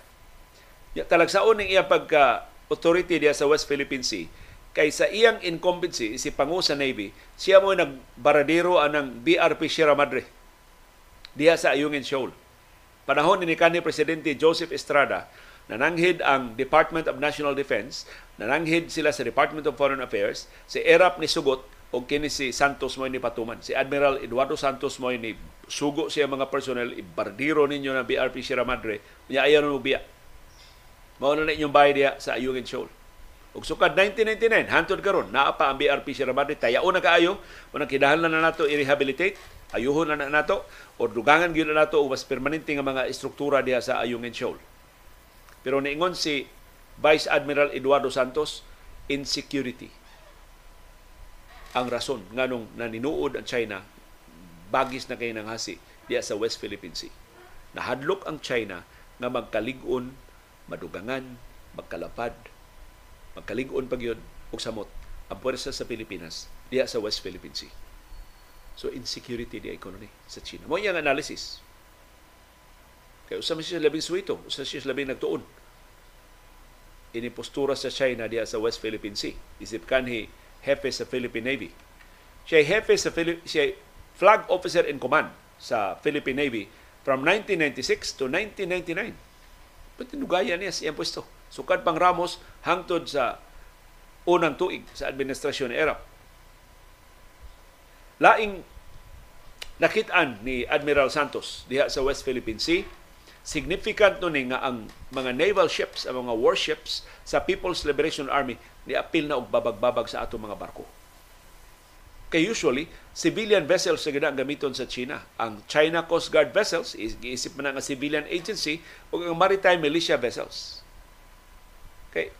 Although klaro kay nang gisugo nas militar, pero makalusot pa mong China nga mga civilian vessels ang iyang gigamit. Pero karon, prontada na. Wa na lipod-lipod ang warships na gyud sa People's Liberation Army Navy o PLAN maoy gigamit sa China diya sa West Philippine Sea. Ingon si Santos, kuyaw na, nagpasabot na sa escalation sa expansion efforts sa China. Busa, ang ngayon i-recalibrate sa gobyerno ang iyang original nga game plan diya sa West Philippine Sea gawa sa diplomatic protest, gawa sa atong pag-document sa mga kalapasan, ingon si Santos, something else, something more should be done. Short of declaring war. Batok sa China. Kay kuyaw na ni nga mga warships sa People's Liberation Army mao na gigamit. Pero ingon si Santos, kung makalahutay lang ang Pilipinas ini mulugak ra ang China. Di ni masustinihan sa China ang ilang gihimo. Ingon si Santos, ang labing mapuslanon, labing dakong benepisyo nga tos tibuok kalibutan ining gihimo sa Pilipinas nang isog ta sa West Philippine Sea mao pagpreserbar sa freedom of navigation. Muna pinangga kay ta sa hapit tanang kanasuran sa kalibutan except China. Kaya ang atong pagsukol sa China diya sa West Philippine Sea nakapabiling sa gawas nun sa paglawig diya sa South China Sea. Otherwise, wa pa ta magsubi-subi, wa pa ta mo pasaka og kaso atol sa administrasyon ni anhing presidente Noynoy Aquino, wa na ang China na rin na putak-putak diya sa South China Sea. Sila na haw diha. Nangulikta na sila arkabala sa bisan kinsang barko musod mo gawas sa South China Sea. Og strategic kayo ang South China Sea kay mo na agianan sa gibalabanang 5 trillion US dollars nga kalibutanong patigayon or 278 trillion pesos ang goods and services nga moagi pasuod pagawas sa South China Sea. Apil nagnegosyo diha ang Estados Unidos, ang Japan, ang New Zealand, ang Britanya, ang Canada, ang hasta ang Russia. na negosyo. So hasta ang Russia nalipay ini atong gibuhat. Although di gina siya sa China kay aliado man sila, pero ang ubang kanasuran nalipay. Nganong atong gisuklan ang China maong nagpabiling gawas nun ang ilang paglawig, ang ilang pagnegosyo ginamit ang South China Sea. So niingon si Santos na balaka gid ang China nga tungod sa atong lig-on nga alyansa uban sa Estados Unidos, sa Australia, sa Canada, sa Britanya, sa South Korea, sa Japan, ug sa ubang kanasuran nga mosamot kalig-on atong puwersa makasukol na tanila diha sa South China Sea o sa West Philippine Sea. Laing kahadlok sa China, sigon ni Santos, kay ang logical nga result ining paglig-on sa atong puwersa, mao posibleng pagtukod nato og mas lig-on nga naval presence diha sa West Philippine Sea. So posible di na lang taan ang BRP Sierra Madre kay tayaon naman na magtukod na gitag atong detachment. Magtukod na kita diha og lain nga mga istruktura pag-assert sa atong ownership sa West Philippine Sea. So, usahay magkinahanglan ang administrasyon ni Presidente Ferdinand Marcos Jr. sa tinuod nga mga eksperto, sa tinuod nga mga suhito aron magiyahan ang atong foreign policy via China diha sa West Philippine Sea.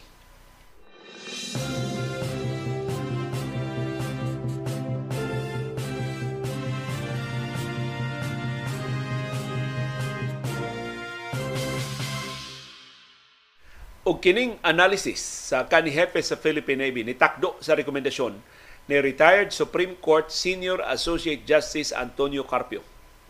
Mato ni Carpio, ang ayan tukuron diha sa Ayungin Shoal ang civilian structures. So karon mura pa man militar kay military resupply ang gihimo mo nang mga sundao mo gi-resupplyan ingon si Carpio maglisod na pagpugong ana ang China kung magtukon na ta diha og civilian structure sa Ayungin Shoal ang rekomendasyon ni Carpio magtukod tag lighthouse. Tukuran na to ng parola. Although kanang ayungin shoal go, di man na maagian sa dagko nga mga barko. Mupalayo ang dagko mga barko kanang ayungin shoal, mabaw kay na ang palibot sa ayungin shoal. Mao nang dili man na bugal-bugal, gituyo gina sa Armado Kusog nga gagmay nga mga barkong di kahoy.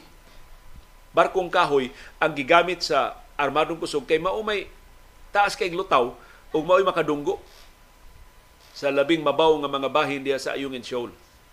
Dili ang mga dagkong barko sa Philippine Navy o sa Philippine Coast Guard. Labaw na nga dili makasuod diha mga barko sa China Coast Guard o sa People's Liberation Army. Mano makalusot gyud ang atong resupply mission diha sa Ayungin Shoal. So ningon si Carpio kung nagtukod na diyag parola, civilian resupply na. Dili na military mission. O wa na rason ang China nga mo lawgaw o mubabag. Kung sa koy batasan sa China, tanawa atong Christmas convoy, ilagay mong gibabagan. Civilian man gito ang nanakay atong Christmas convoy. Wa man gyud mga sundao ato. Ingon si Carpio, mahimo magtukod sa didag Marine Scientific Research Center. Kay naguba ng pag-ayo ang mga coral sa West Philippine Sea. Daan ha tadiha magbase. Mag-station tadi mga scientists, magbutang tadiha o mga ekipo o mga devices. Pag tuon unsa nay kahimtang og pagpalambo pagbalik sa atong mga corals sa atong coral system diya sa West Philippine Sea. Ang Ayungin Shoal, mato ni Carpio, way lalis kabahin sa atong exclusive economic zone. Ug busa, ang Pilipinas mo dunay eksklusibong gahom sa pagtukod o mga istruktura diya sa Ayungin Shoal. Way gahom ang China pagpapahawa sa BRP Sierra Madre. Way gahom ang China sa pagpugong sa duga mga istruktura nga atong takuron diya sa Ayungin Shoal. That's what we should do Matod ni Carpio. Instead of sending military supplies, we will be sending sending civilian supplies later. We will convert the activity from military to civilian. Gawas pa ningon si Carpio magtukod ta diyag research center makatabang ta pagparalipod sa marine environment sa West Philippine Sea. Kaya ang China gipasangilan gawas nga nangawat sa atong nasunod teritoryo ni guba pagyud ni pulbos pagyud sa mga corals diya sa West Philippine Sea nga lisod na kay unya ng mabawi, lisod na unya kay ng matapakan. Ug masakripisyo ana panginabuhi sa mga mangingisda kay maibanan ang itluganan sa mga isda, ang pinuyanan o sanayanan sa mga isda. In fact, doon ay kalibutan ng pagtuon nga na-establish na ang diha sa West Philippine Sea palibot sa Scarborough Shoal mao na siya ang sanayanan sa mga isda sa tibuok kalibutan So mga isda nga ningitlog o nisanay diya sa West Philippine Sea, di lang para din sa Pilipinas, di lang para sa China, di lang para sa Southeast Asia, tibuok kalibutan naa ang breeding niya. Na ang pagpangitlog o pagsanay sa mga isda diya sa West Philippine Sea. Inguna na ka vital ang West Philippine Sea sa pagpreserbar sa atong global environment. So inaot paminawon sa Administrasyong Marcos kining nindot kay sugyot ni retired Associate Justice Antonio Carpio civilian structures imbes military bases. Mo itukuron. Diha sa Ayungin Shoal ug sa mga features nga atong giokupahan sa West Philippine Sea.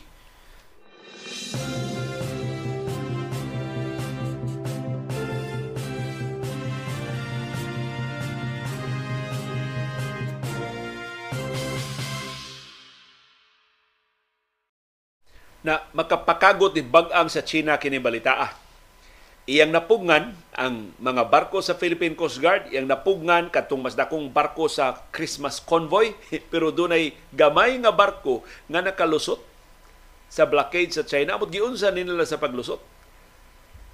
Gawas nga nakalusot sila, niabot gyud sila sa Lawak Island sa West Philippine Sea o naka-distribute gyud sila og mga pinaskuhan. Nakaabot sila sa Lawak Island lunes sa kadlawon ang pagtira o water cannons, ang pagbangga na itabo Domingo. So samtang nagpinanggaay dito, gasige sila og maneuver, pag discourage sa Christmas convoy, doon ay barko sa Christmas convoy nakayuhot, nakalusot, nakaipsot o nakasud gyud, nakadunggo gyud sa Lawak Island sa West Philippine Sea. Ang ML Chewy, mo ni nga sa barko civilian vessel ni ML Chewy mao ang nakalusot sa Lawak Island Niabot sila sa Lawak Island alas 5 kadlawon adtong Lunes. Pipila ka oras human ni sibog ang ilang main ship kay Domingo naman to sapon nga ni balik to ang barko nga mo na, na nanguunta sa Christmas convoy. Ang kapitan Felix Oka nga barko maoy main ship sa Christmas convoy nga ni Sibog. Naatol giday kuno sa pagsibog sa barko ng misa ang mga sakay sa barko. Samtang gilibutan na sila sa mga warships sa China, nagmisa ang mga nanakay sa barko. Pag matuod ba nga mga Kristiyano to sila, pag matuod ba nga mga sibilyan to sila, pag matuod nga mga nga tinarong ra gitong ila. Paghatar yung mga pinaskuhan ng ila tuyo. Pag adto dito sa West Philippine Sea. Ang misa gi duma ni Father Robert Reyes on board sa MV Kapitan Felix Oka. Samtang nagparin ang misa, nagparin siyang libot-libot ang mga barko sa China nila. Unya, kinis Padre Robert Reyes, may man kanimo adlib, ang iyang misa, iyang salusalutan og situationer. Oh, meron nang meron na namang barko. Another ship is is is approaching us. Yet another ship is approaching us from the other side Another ship is approaching us from behind. ang iyang misa mura siya og nagrunning commentary unsa na ila sitwasyon. Ang barko ubos sa pagduma ni Kapitan Jorge de la Cruz. Samtang ng misa si Father Reyes na pugos og U-turn, na 180 degree turn, balik sa mainland sa Palawan. so, si Reyes ningon, oh, our ship is turning back. Puto ni hunong siyang misa kay ano sa maning nibalik man ta. Nagkaduol naman ta, ta sa ayong en Shoal. So nakugang silang Father Reyes, nakugang ang mga nanambong sa misa nga nituyok ang barko. Pero matod sa kapitan, kumbinsido siya na banggaan gid sila. Matod ni Kapitan Jorge de la Cruz, tawga ko ninyong talawan, pero do, di ko gusto na mamiligro ang mga sibilyan nga sakay sa akong barko kay kumbinsido ko banggaan na ta sa China padung na sila mo bangga nato kung wa pata mo U-turn, kung wa pata mo likay. Yung sa mga sibilyan ng mga voluntaryo sa atin ito coalition, diha sa mga sakop sa media. Kasakay. Mauto nga ni balik na sila sa Palawan pero doon ay mas gamay barko na kalusot ngadto sa Lawak Island aron sa pag insister sa atong mensahe Na kita mo'y tag-iya ng West Philippine Sea, ang hatag tag pinaskuhan sa itong kasundaluhan, why magbuot nato bisan at China pa.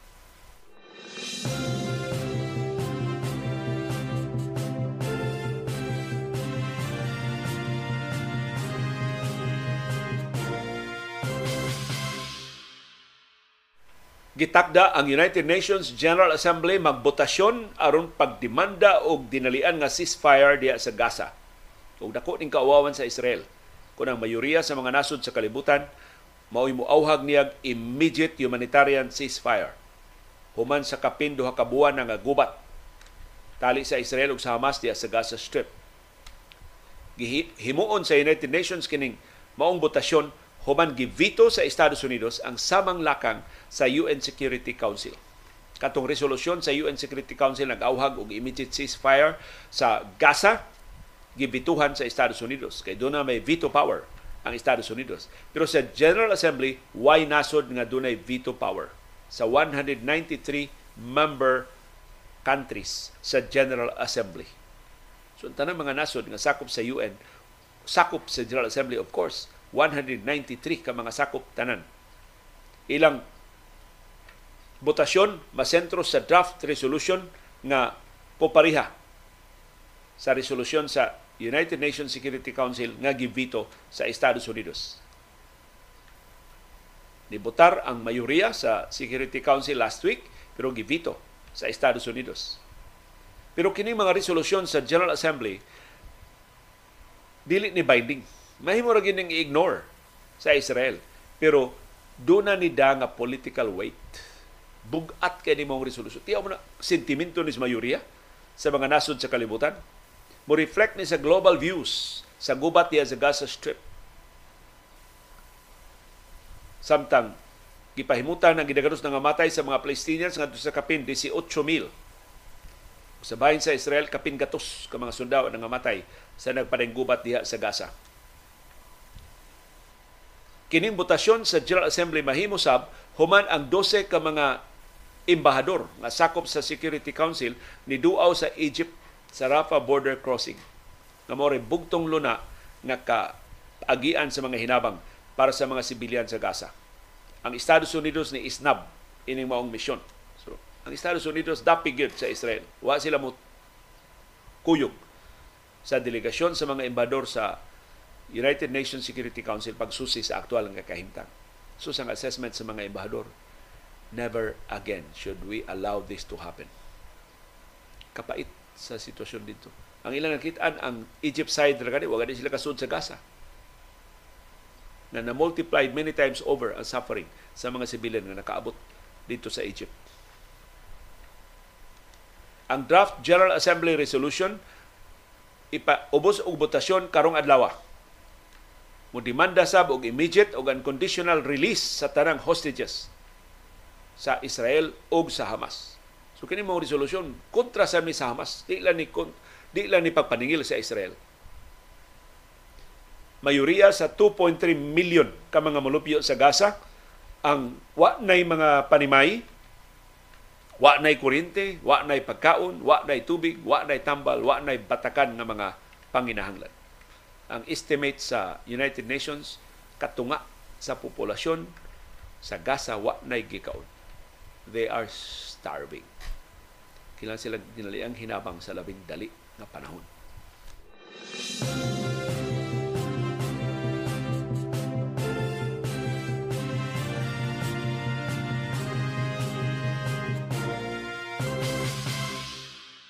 Nipadayag og kabalaka ang World Health Organization ining report nga ilang nadawat nga dunay laing ospital dito sa Gaza nga giatake ang Israel. Matod sa WHO, nagpadayon ang raid sa Kamal Adwan Hospital dito sa Gaza. Human sa pila ka adlaw nga bombardiyo sa palibot sa facility karon ang ospital na gyud mao giatake. Matod sa World Health Organization, ang ospital na himutang sa Northern Gaza dakog tabang sa mga molupyo dili ang angayang hilabdan sa Israel kay ang minilyon ka mga kalibuan ka mga molupyo sa Israel na hikawa na sa batakan nga mga medical services sila na lang intawon mo nag putos-putos sa ilang mga samad So pasilios mga namahaw karon pero pag illustrate pala ni unsa ka desperado ang sitwasyon dito sa Gaza. Ang problema dito sa mga babae sa ilang binuwan na period. Wa na may napkin. So sige buhat kuno sa mga babae. Nang hangyo na lang nangayog mga kamisin sa ilang mga isuong lalaki, mao na lang ilang gigamit. Pag alibyo sa ilang binuwan in taon na bisita.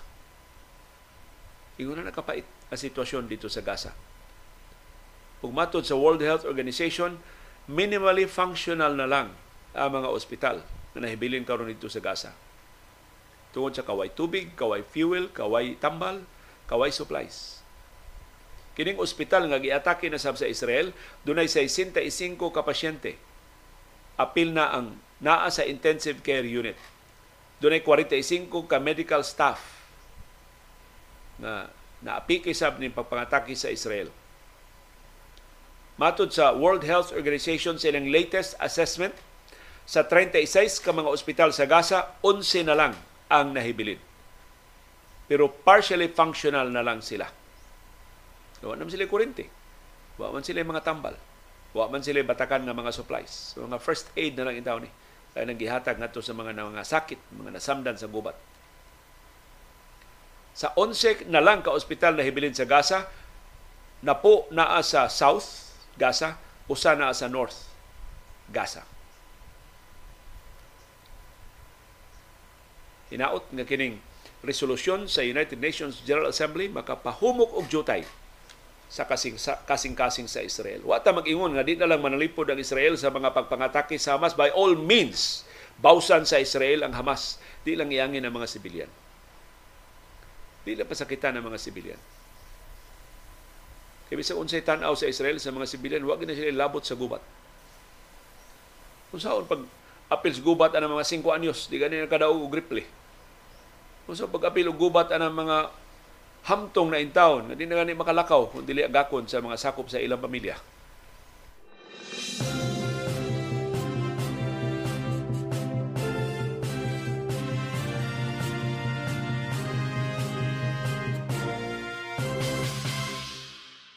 Og niya laing gubat nga na problema ang Ukraine dako kay problema.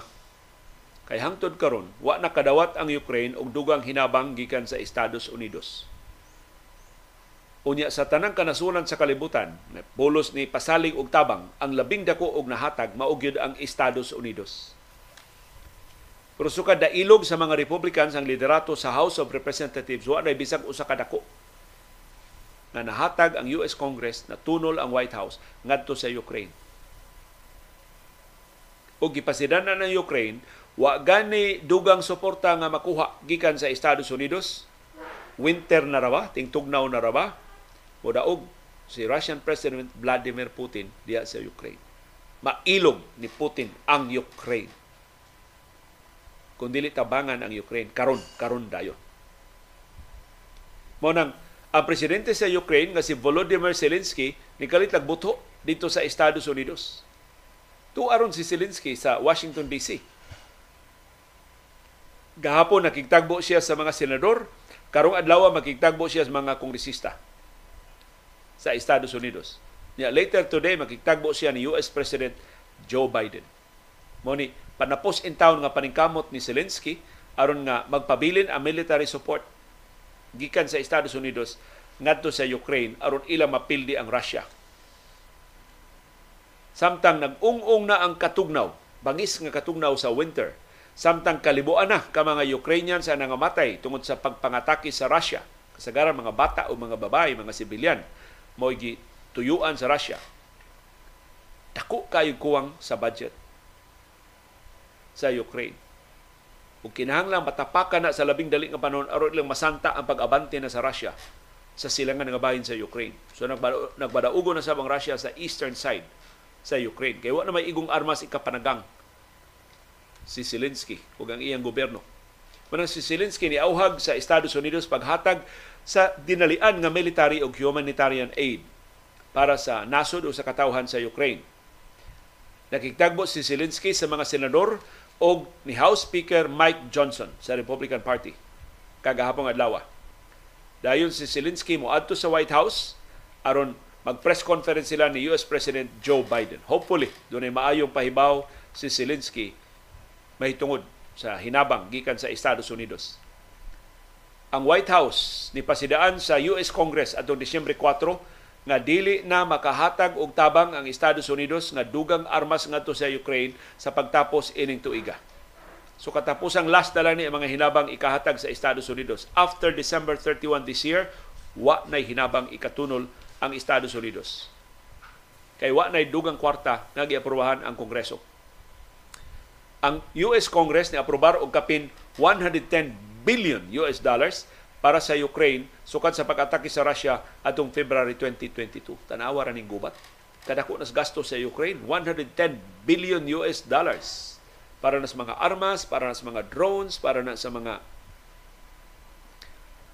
pulbura gamiton sa gubat sus kung gigasto pala para pagkaon pila na ka milyon ka mga gipanggutom sa tibok kalibutan ang mabusog anang 110 billion US dollars Sa iyang bahin, si US President Joe Biden mas kusganon ang pasidaan. Mato ni Biden, kung dili mo hatag og tabang ang Republican Party sa Ukraine, mapildi ang Ukraine, modaog si Putin, iyang masakmit ang Ukraine, ug mapugos ang Estados Unidos pagpadag Amerikano mga sundao pakigubat sa Russia diha sa Ukraine. Kay kung pasagdan sa Estados Unidos nga makuha ni Putin ang Ukraine, mamiligro ang tibok European Union. Mamiligro ang Poland, mamiligro ang Sweden, mamiligro ang Finland, mamiligro ang ubang kanasuran nga nagborder sa Russia. At akiho na sab sila sa Russia. So ingon si Biden, unsa man yung gusto? Muhatag lang tagtabang sa Ukraine o kita na makigubat diha sa Ukraine. Ingon si Biden, kung makuha ni Putin ang Ukraine, mahimong iyang i-invade ang ubang kanasuran na aliado sa Estados Unidos diha sa Europa. O ang North Atlantic Treaty Organization tungod sa iyang mutual defense commitments mapugos pagpadana og pwersa sa Ukraine. Course, naibaw ta kinsay kinakusgan nga pwersa sa North Atlantic Treaty Organization kana mao ang Estados Unidos.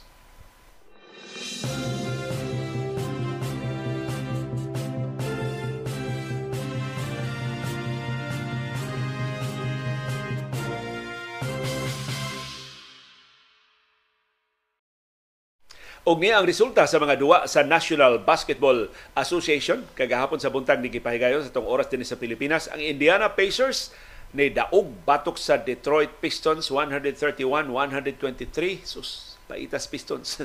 Usa og tunga kabuan na nga way daog-daog ang Detroit Pistons sa iyang mga duwa diya sa National Basketball Association. Ang Orlando Magic ni daog sa batok sa Cleveland Cavaliers 104-94 ang Philadelphia 76ers si daog batok sa Washington Wizards 146-101 si Joel Embiid nabalik na siyang injury. Dunay 34 points para sa Sixers. Ang Miami Heat ni daog batok sa Charlotte Hornets 116-114 si Duncan Robinson may nangu sa kadaugan sa Heat uban ang iyang 24 points. Si Jimmy Butler ni tampo og 23 points. Ang Denver Nuggets finally nakadaog na gyud og ning Hiriura Atlanta Hawks ang ilang gipildi 129 ang Nuggets 122 ang Hawks. Si Jamal Murray mao nangu sa kadaugan sa Nuggets uban ang iyang 29 points. Si Nikola Jokic dunay 25 points. Si Trey Young nahibalik na sa gikan sa injury naka-score og 19 ang New York Knicks ni daog batok sa Toronto Raptors 136-130 ang New Orleans Pelicans si daog batok sa Minnesota Timberwolves 121-107. Si Zion Williamson mao responsable sa kadaugan sa Pelicans o banang yan 36 points. Si Carl Anthony Towns may nangusa na fielding nga Timberwolves with 17 points. Si Anthony Edwards wa makaduwa tungkol sa injury. Ang Houston Rockets ni daog batok sa San Antonio Spurs 93-82. Kapiha ni sulod-sulod nga pildi sa Spurs. Si Jalen Green ang Filipino-American Nagmingaw sa kadaugan sa Rockets doon nalay 7 points. Si Victor Wembanyama, balanse kayo ang iyang duwa, doon siya 15 points og 18 rebounds pero pildi gihapon ang Spurs. Ang Milwaukee Bucks naghilang overtime pagpildi sa Chicago Bulls 133-129 si Giannis Antetokounmpo mo top scorer sa Bucks uban ang 32 points si Damian Lillard dunay 14 points. Pero ang kinainitang magdudua sa korte mao si DeMar DeRozan sa Chicago Bulls dunay 41 points si Kobe White ni tampo sa 33 points ang Oklahoma City Thunder ni Daog batok sa Utah Jazz 134-120 si Shea Gilgeous Alexander dunay 30 points para sa madaugon nga Thunder. Si Jordan Clarkson, good news, nahibalik ng duwa gikan siyang injury. Bad news, 8 points ra ang iyang nahimo sa duwa gahapon. Samtang ang Dallas Mavericks ni daog batok sa Memphis Grizzlies 120-113. Si Luka Doncic dunay 35 points. Si Kyrie Irving injured, wa makaduwa. Ang Sacramento Kings nidaog batok sa Brooklyn Nets 131-118 si Aaron Fox dunay 29 points para sa Kings. Ang Los Angeles Clippers nidaog batok sa Portland Trail Blazers 132-127 ang Big Four sa Clippers perting nidutas duwa gahapon si Kawhi Leonard dunay 34 points si Paul George dunay 20 points si James Harden dunay 20 points si Russell Westbrook dunay 12 points og niya isumpay din nato ang schedule sa mga duwa sa National Basketball Association karong buntag sa atong oras sa Pilipinas. Alas 8:30 karong buntag ang Cleveland Cavaliers manung sa Boston Celtics. Alas 8:30 Los Angeles Lakers labas gikan silang kampeonato sa NBA in-season tournament manung sa Texas adto sila sa Dallas Mavericks. Makaduwa na ba ka Kyrie Irving kay kundi si Luka Doncic ray magtikaw-tikaw. Batok nilang LeBron James, Anthony Davis ug kaubanan. Alas 9 karong buntag ang Denver Nuggets manung sa Chicago Bulls alas 11 karong buntag Golden State Warriors manung sa Phoenix Suns. Pero ang bad news si Kevin Durant di makadua para sa Suns tungod sa iyang left ankle sprain. Pero ang good news para sa Suns, bad news para sa Warriors, pakadua nagbalik si Bradley Beal human sa taas taas kay nga absence tungod sa iyang injury. Alas 11:30 karong buntag ang Sacramento Kings manung sa Los Angeles Clippers.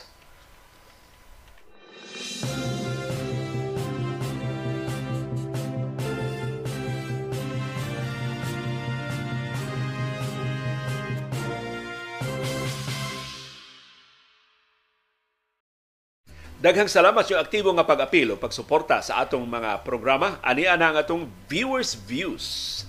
Atong i-highlight ang mga opinion sa atong mga viewers on demand sa mga isyong natuki ug matuki sa atong mga programa. Si Chopilo Rudas nangutana mo apply ba sa mga napilding kandidato sa barangay elections nga di pwede ma-appoint kung wa pay usa ka tuig human sa eleksyon.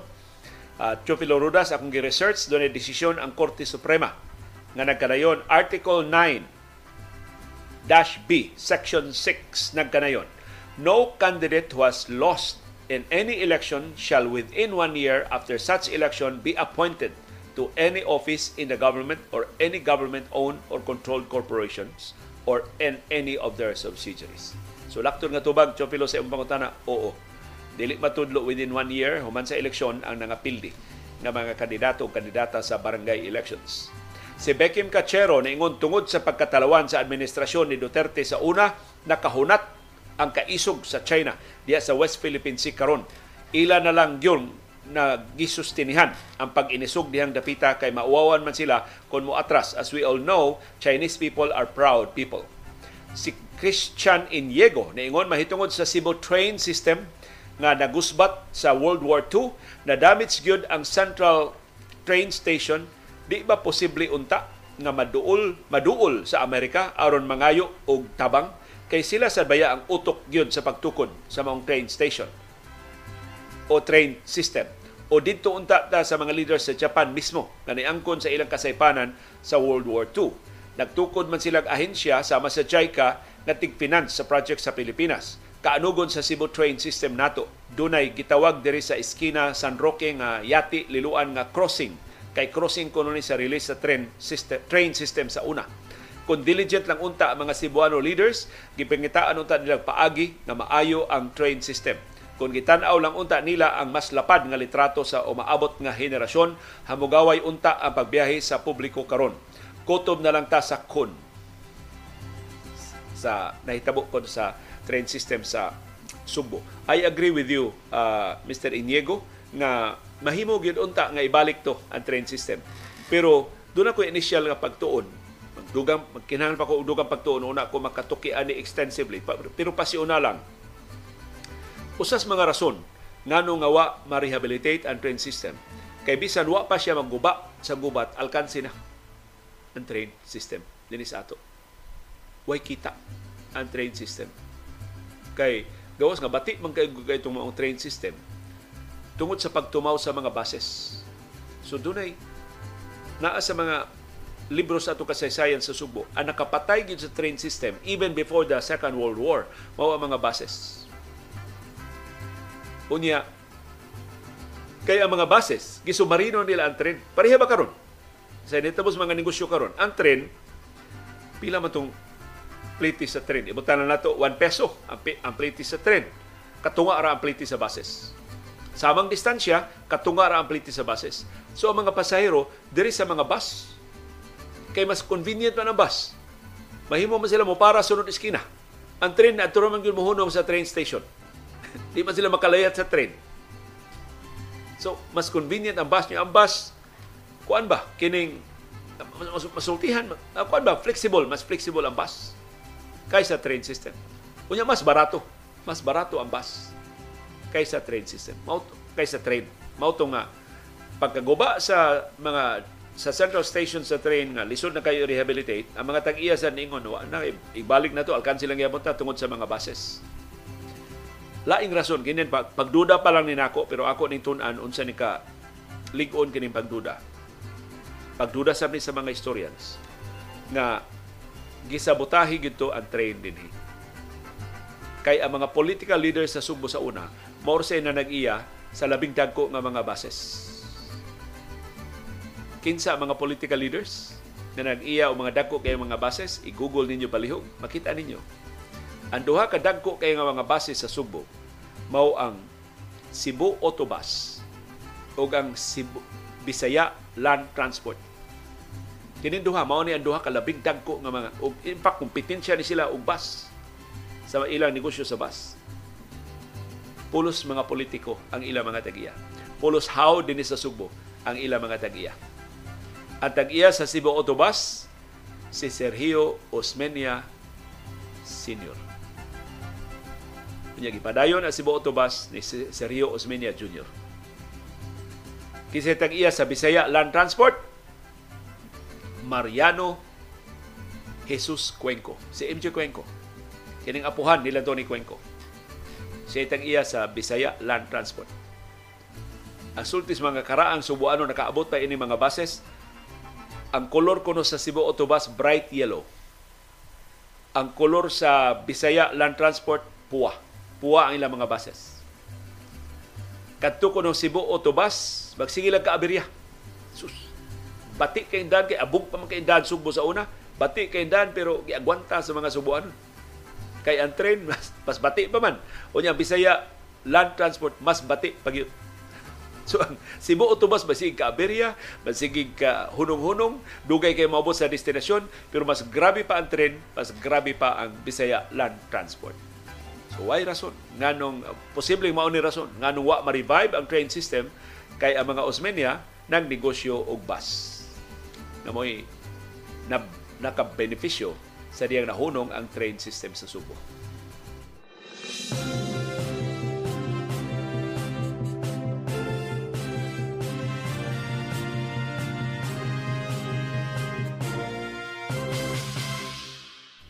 Viewers Views Part 2. Si Nem Saseda, gikan sa Singapore, ni pahibaw nato, ni pagawas na ang Ministry of Health sa, sa Singapore og travel advisory for inbound and outbound travelers tungod sa rising COVID-19 cases o rising admission sa mga ospital. For the week 20, November 26 ngadto December 2, ni saka ang COVID-19 cases sa Singapore to 32,035 ikumparar sa previous week nga 22,094. So as much as possible, balik na jud ang face masking o social distancing sa mga public transport diya sa Singapore. Ang kompanya nilang Sernem sa SEDA balik sab sa 2 days work from home, 3 days nga mo trabaho dito sa opisina.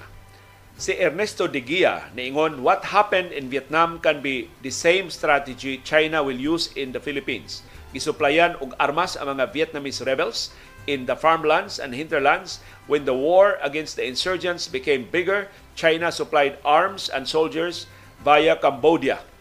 Giunha na nila ni Gibo Teodoro by calling for a peace talks with the NDF para pagparaw sa plano sa China. Si Neo Boy Universe Neo Boys Universe niingon matud pas akong nanay sa gamay pa kong bata. Moingon daw ko niya nga duna iyan na ning reaksyon sa atong panahom dayong kilom-kilom kay gahapon kay nag-istorya nag atong giistoryahan ang mga sugilanon nga makapaukyap o usa sa atong gisgutan ang mga sugilanon ni Senior Santo Niño. Matod sa matod ni Neo Boy, ak, siguro sa akong nanay, gamay pa kong bata, moingon ko no ko nga doon ako'y kadua sa kwarto.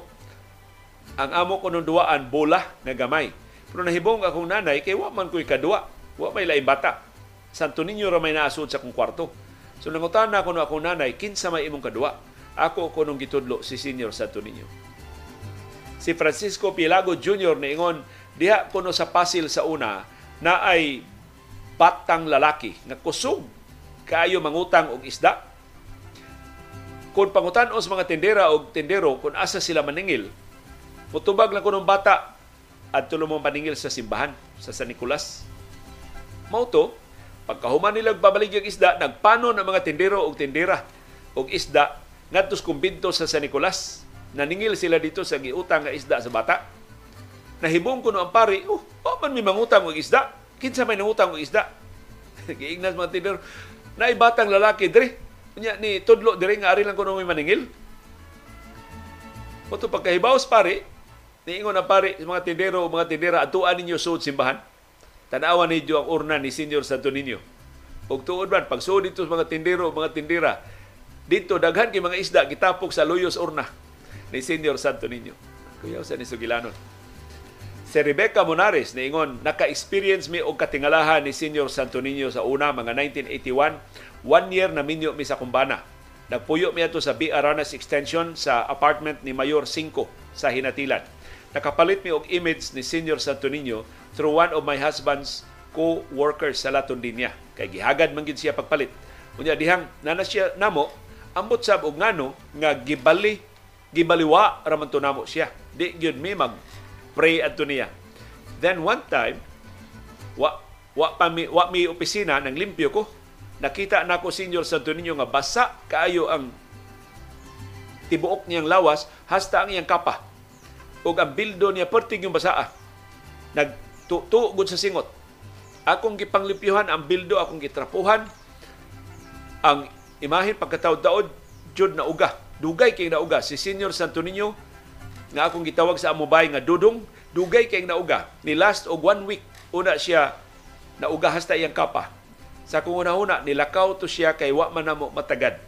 Usukad ni adto nakahila ko og mangayo pig pasaylo niya. Padung man to og piyesta niya. Pasalamat kay ko ni Senior Santo Niño kay hangtod karon.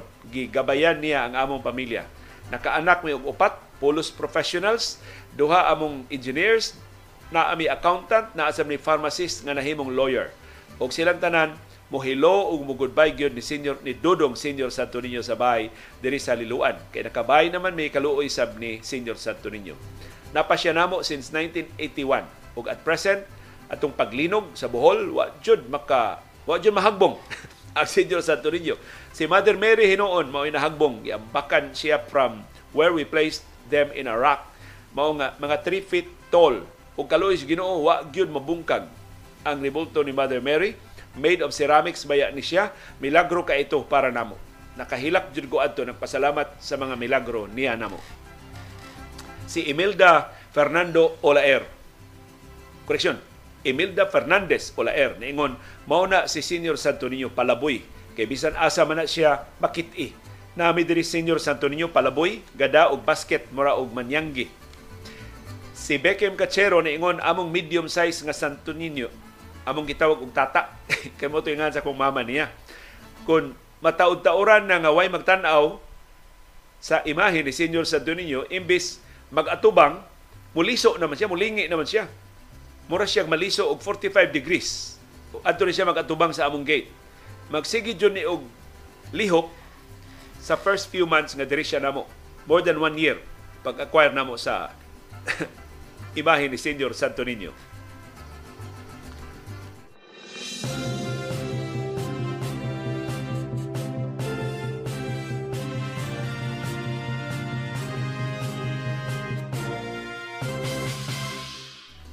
Viewers Views Part 3, dugang reaksyon sa atong panahom dayong kilom-kilom, nagisugod sa tag alias Waway kagahapon, matod ni Ferdinand Sugatan. Murag ka na sa Waway, mauna si Lone Ranger. Og diha dapit sa Banilad, lahog kanunay na siya mang rape sa mga babay. Pero si Bobby Velez, niingon sab, I read about the Lone Ranger's demise in a local newspaper in the 80s. The cops identified him as a security guard named Napoleon Flores and of average height. Si Gigi Abella mas ngilngig og recollection mahitungod ni Lone Ranger. Mato ni Gigi Abella, Lone Ranger tinuod to siya nga napriso. Pero pagkapriso niya naka-eskapo, niya iya pa jong gipusil ang warden sa city jail.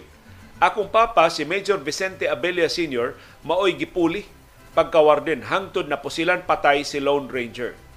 Kadto manggod si Lone Ranger sharpshooter kuno to. Mao daghan hadlok niya tuod di ay ako maguwang si Colonel Rodolfo Abella mao'y maninoy sa kasal ni Anhing Marlon Bilyeta. Kagamay ra gyud sa kalibutan. No? Magsumpay ra gyud ang atong mga kinabuhi. Si Siberiana Amistad. Koreksyon, Siberiano Amistad. Niingon, sa dekada 70, diin nakamatngon ako og kabuot hangtod sa dekada 90, diin ang radio broadcast sikat pa kaayo.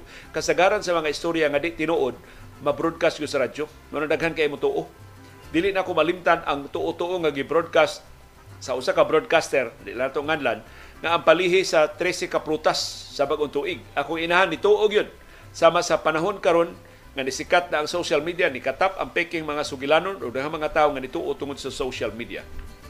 Si Dr. Mirla Tabada, ang First Lady ni Director Oscar Tabada ningon kadtong higugmaa ang Dios ug kahadloki ang Dios mao'y nakapabalaka namo sa pamilya. O nangonsulta gid sa Carmelite Monastery kay mungha man niadto akong sister.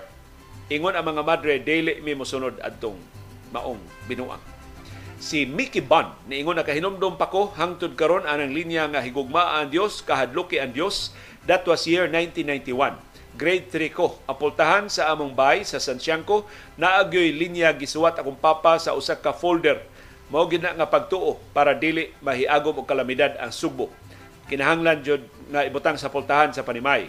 Months later, gisumpayan natong maong linya og kahadloki ang Dios, higugma ang Dios, labaw sa tanan. Tingali mao natong higayunan, direklamo na ang mga pari o gisumpayan na lang para sa tinuod nga context sa Biblia.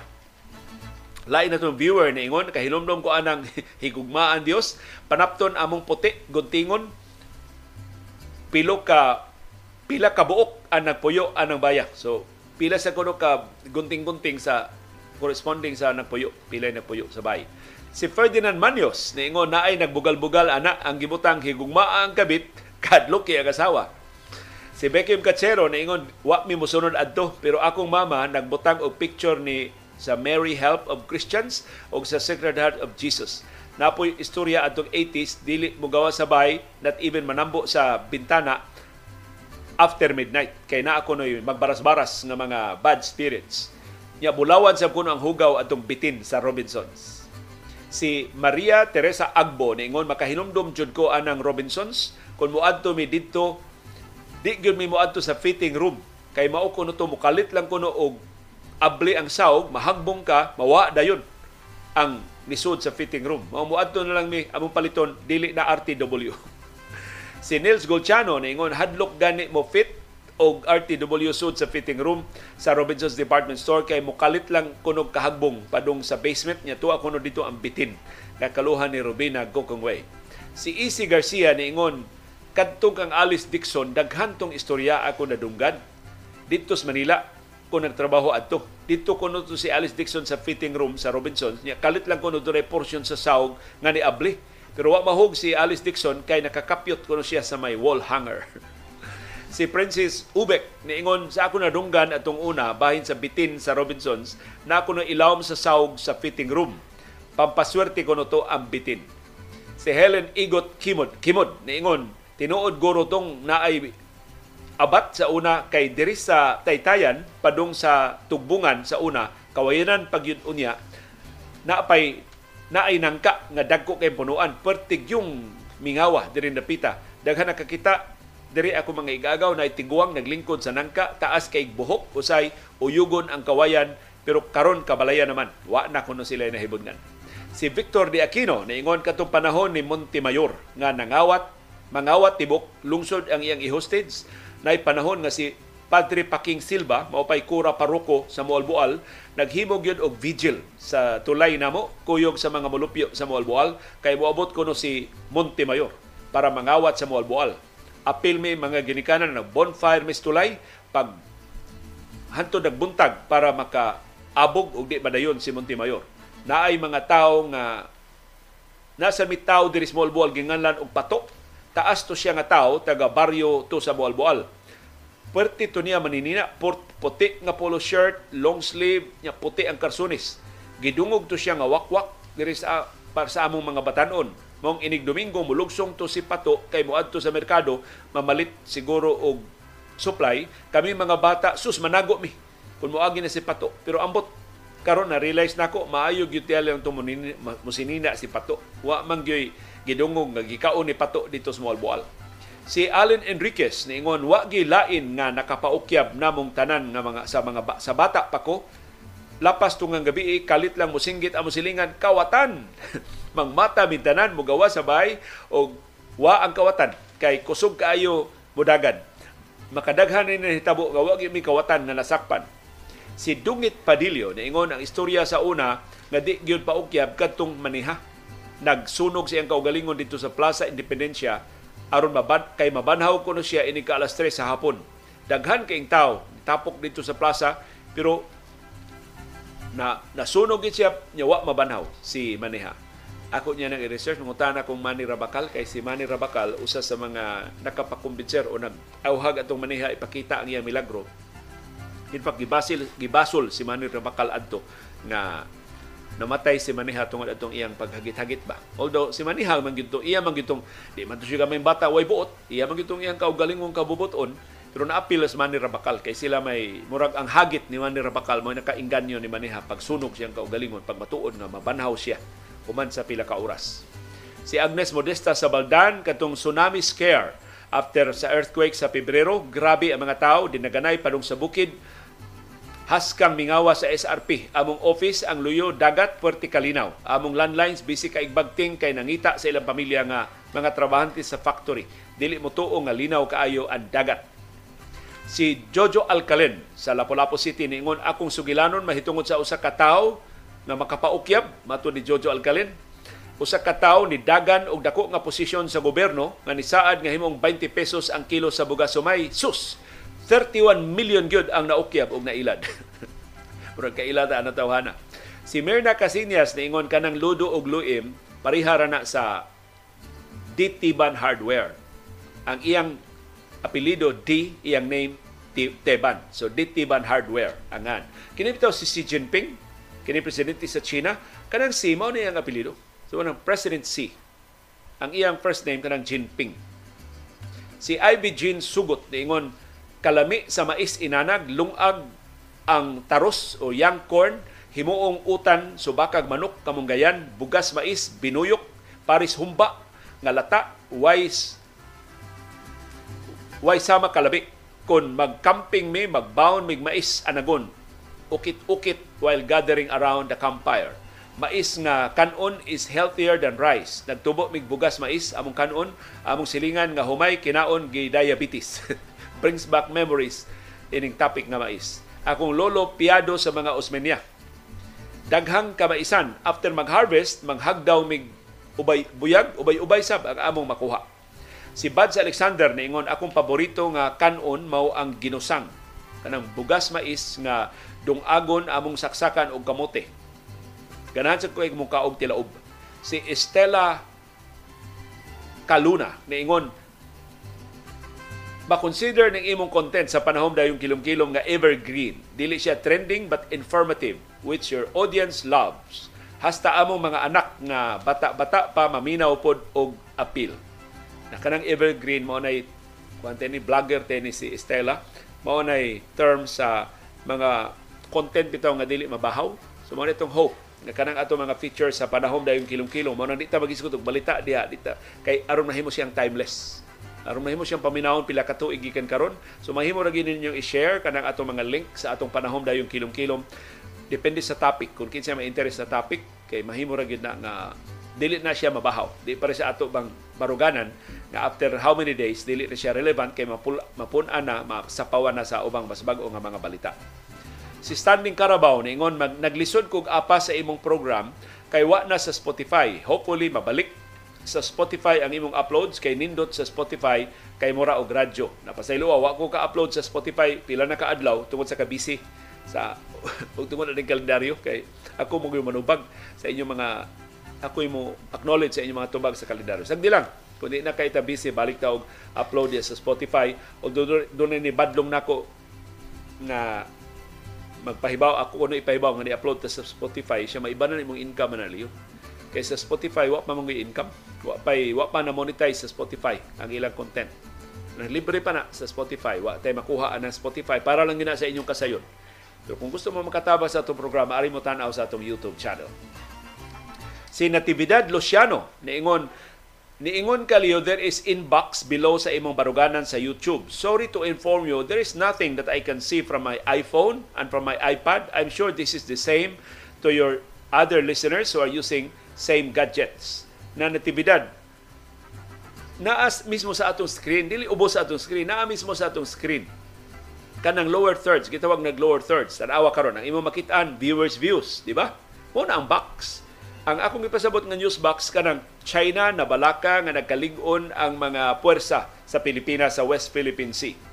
Ya mausab na siya og lain balita. Mao na ang news box. Unya igabot ana sa color nga green na diha ang mga outlets sa Wow Travel and More nga inyo makuhaan sa mga kalendaryo. Mao nay akong gipasabot. Wa, wa ko maglipat-lipat in taon ninyo nga wa diha di inyo makitaan sa inyong gadget naa na diha sa inyong sa screen. Bisag unsa nga gadget inyo tan-awon Android man, iPhone man, computer man o TV man ang inyong tan-aw na ana kabahin na siya sa screen. Dili siya ubos, na kabahin na sa screen.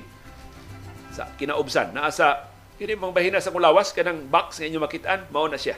Na ang box nga akong ipasabot na diha ang akong telephone number, akong Gcash number, account, account number, tanang kasayuran nga gusto niyo mahibaw na diha. Mao nang naay mangutana, liyon sa tuyo imong Gcash, di ko motubag.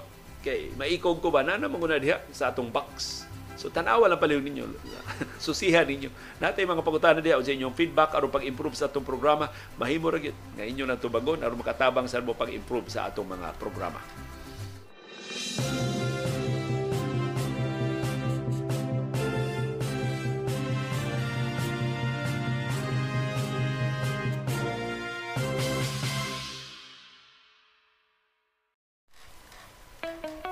Dunay daghang matang sa kasayuran. Dunay kasayuran pinadaylang, dali ra kay mahibawan.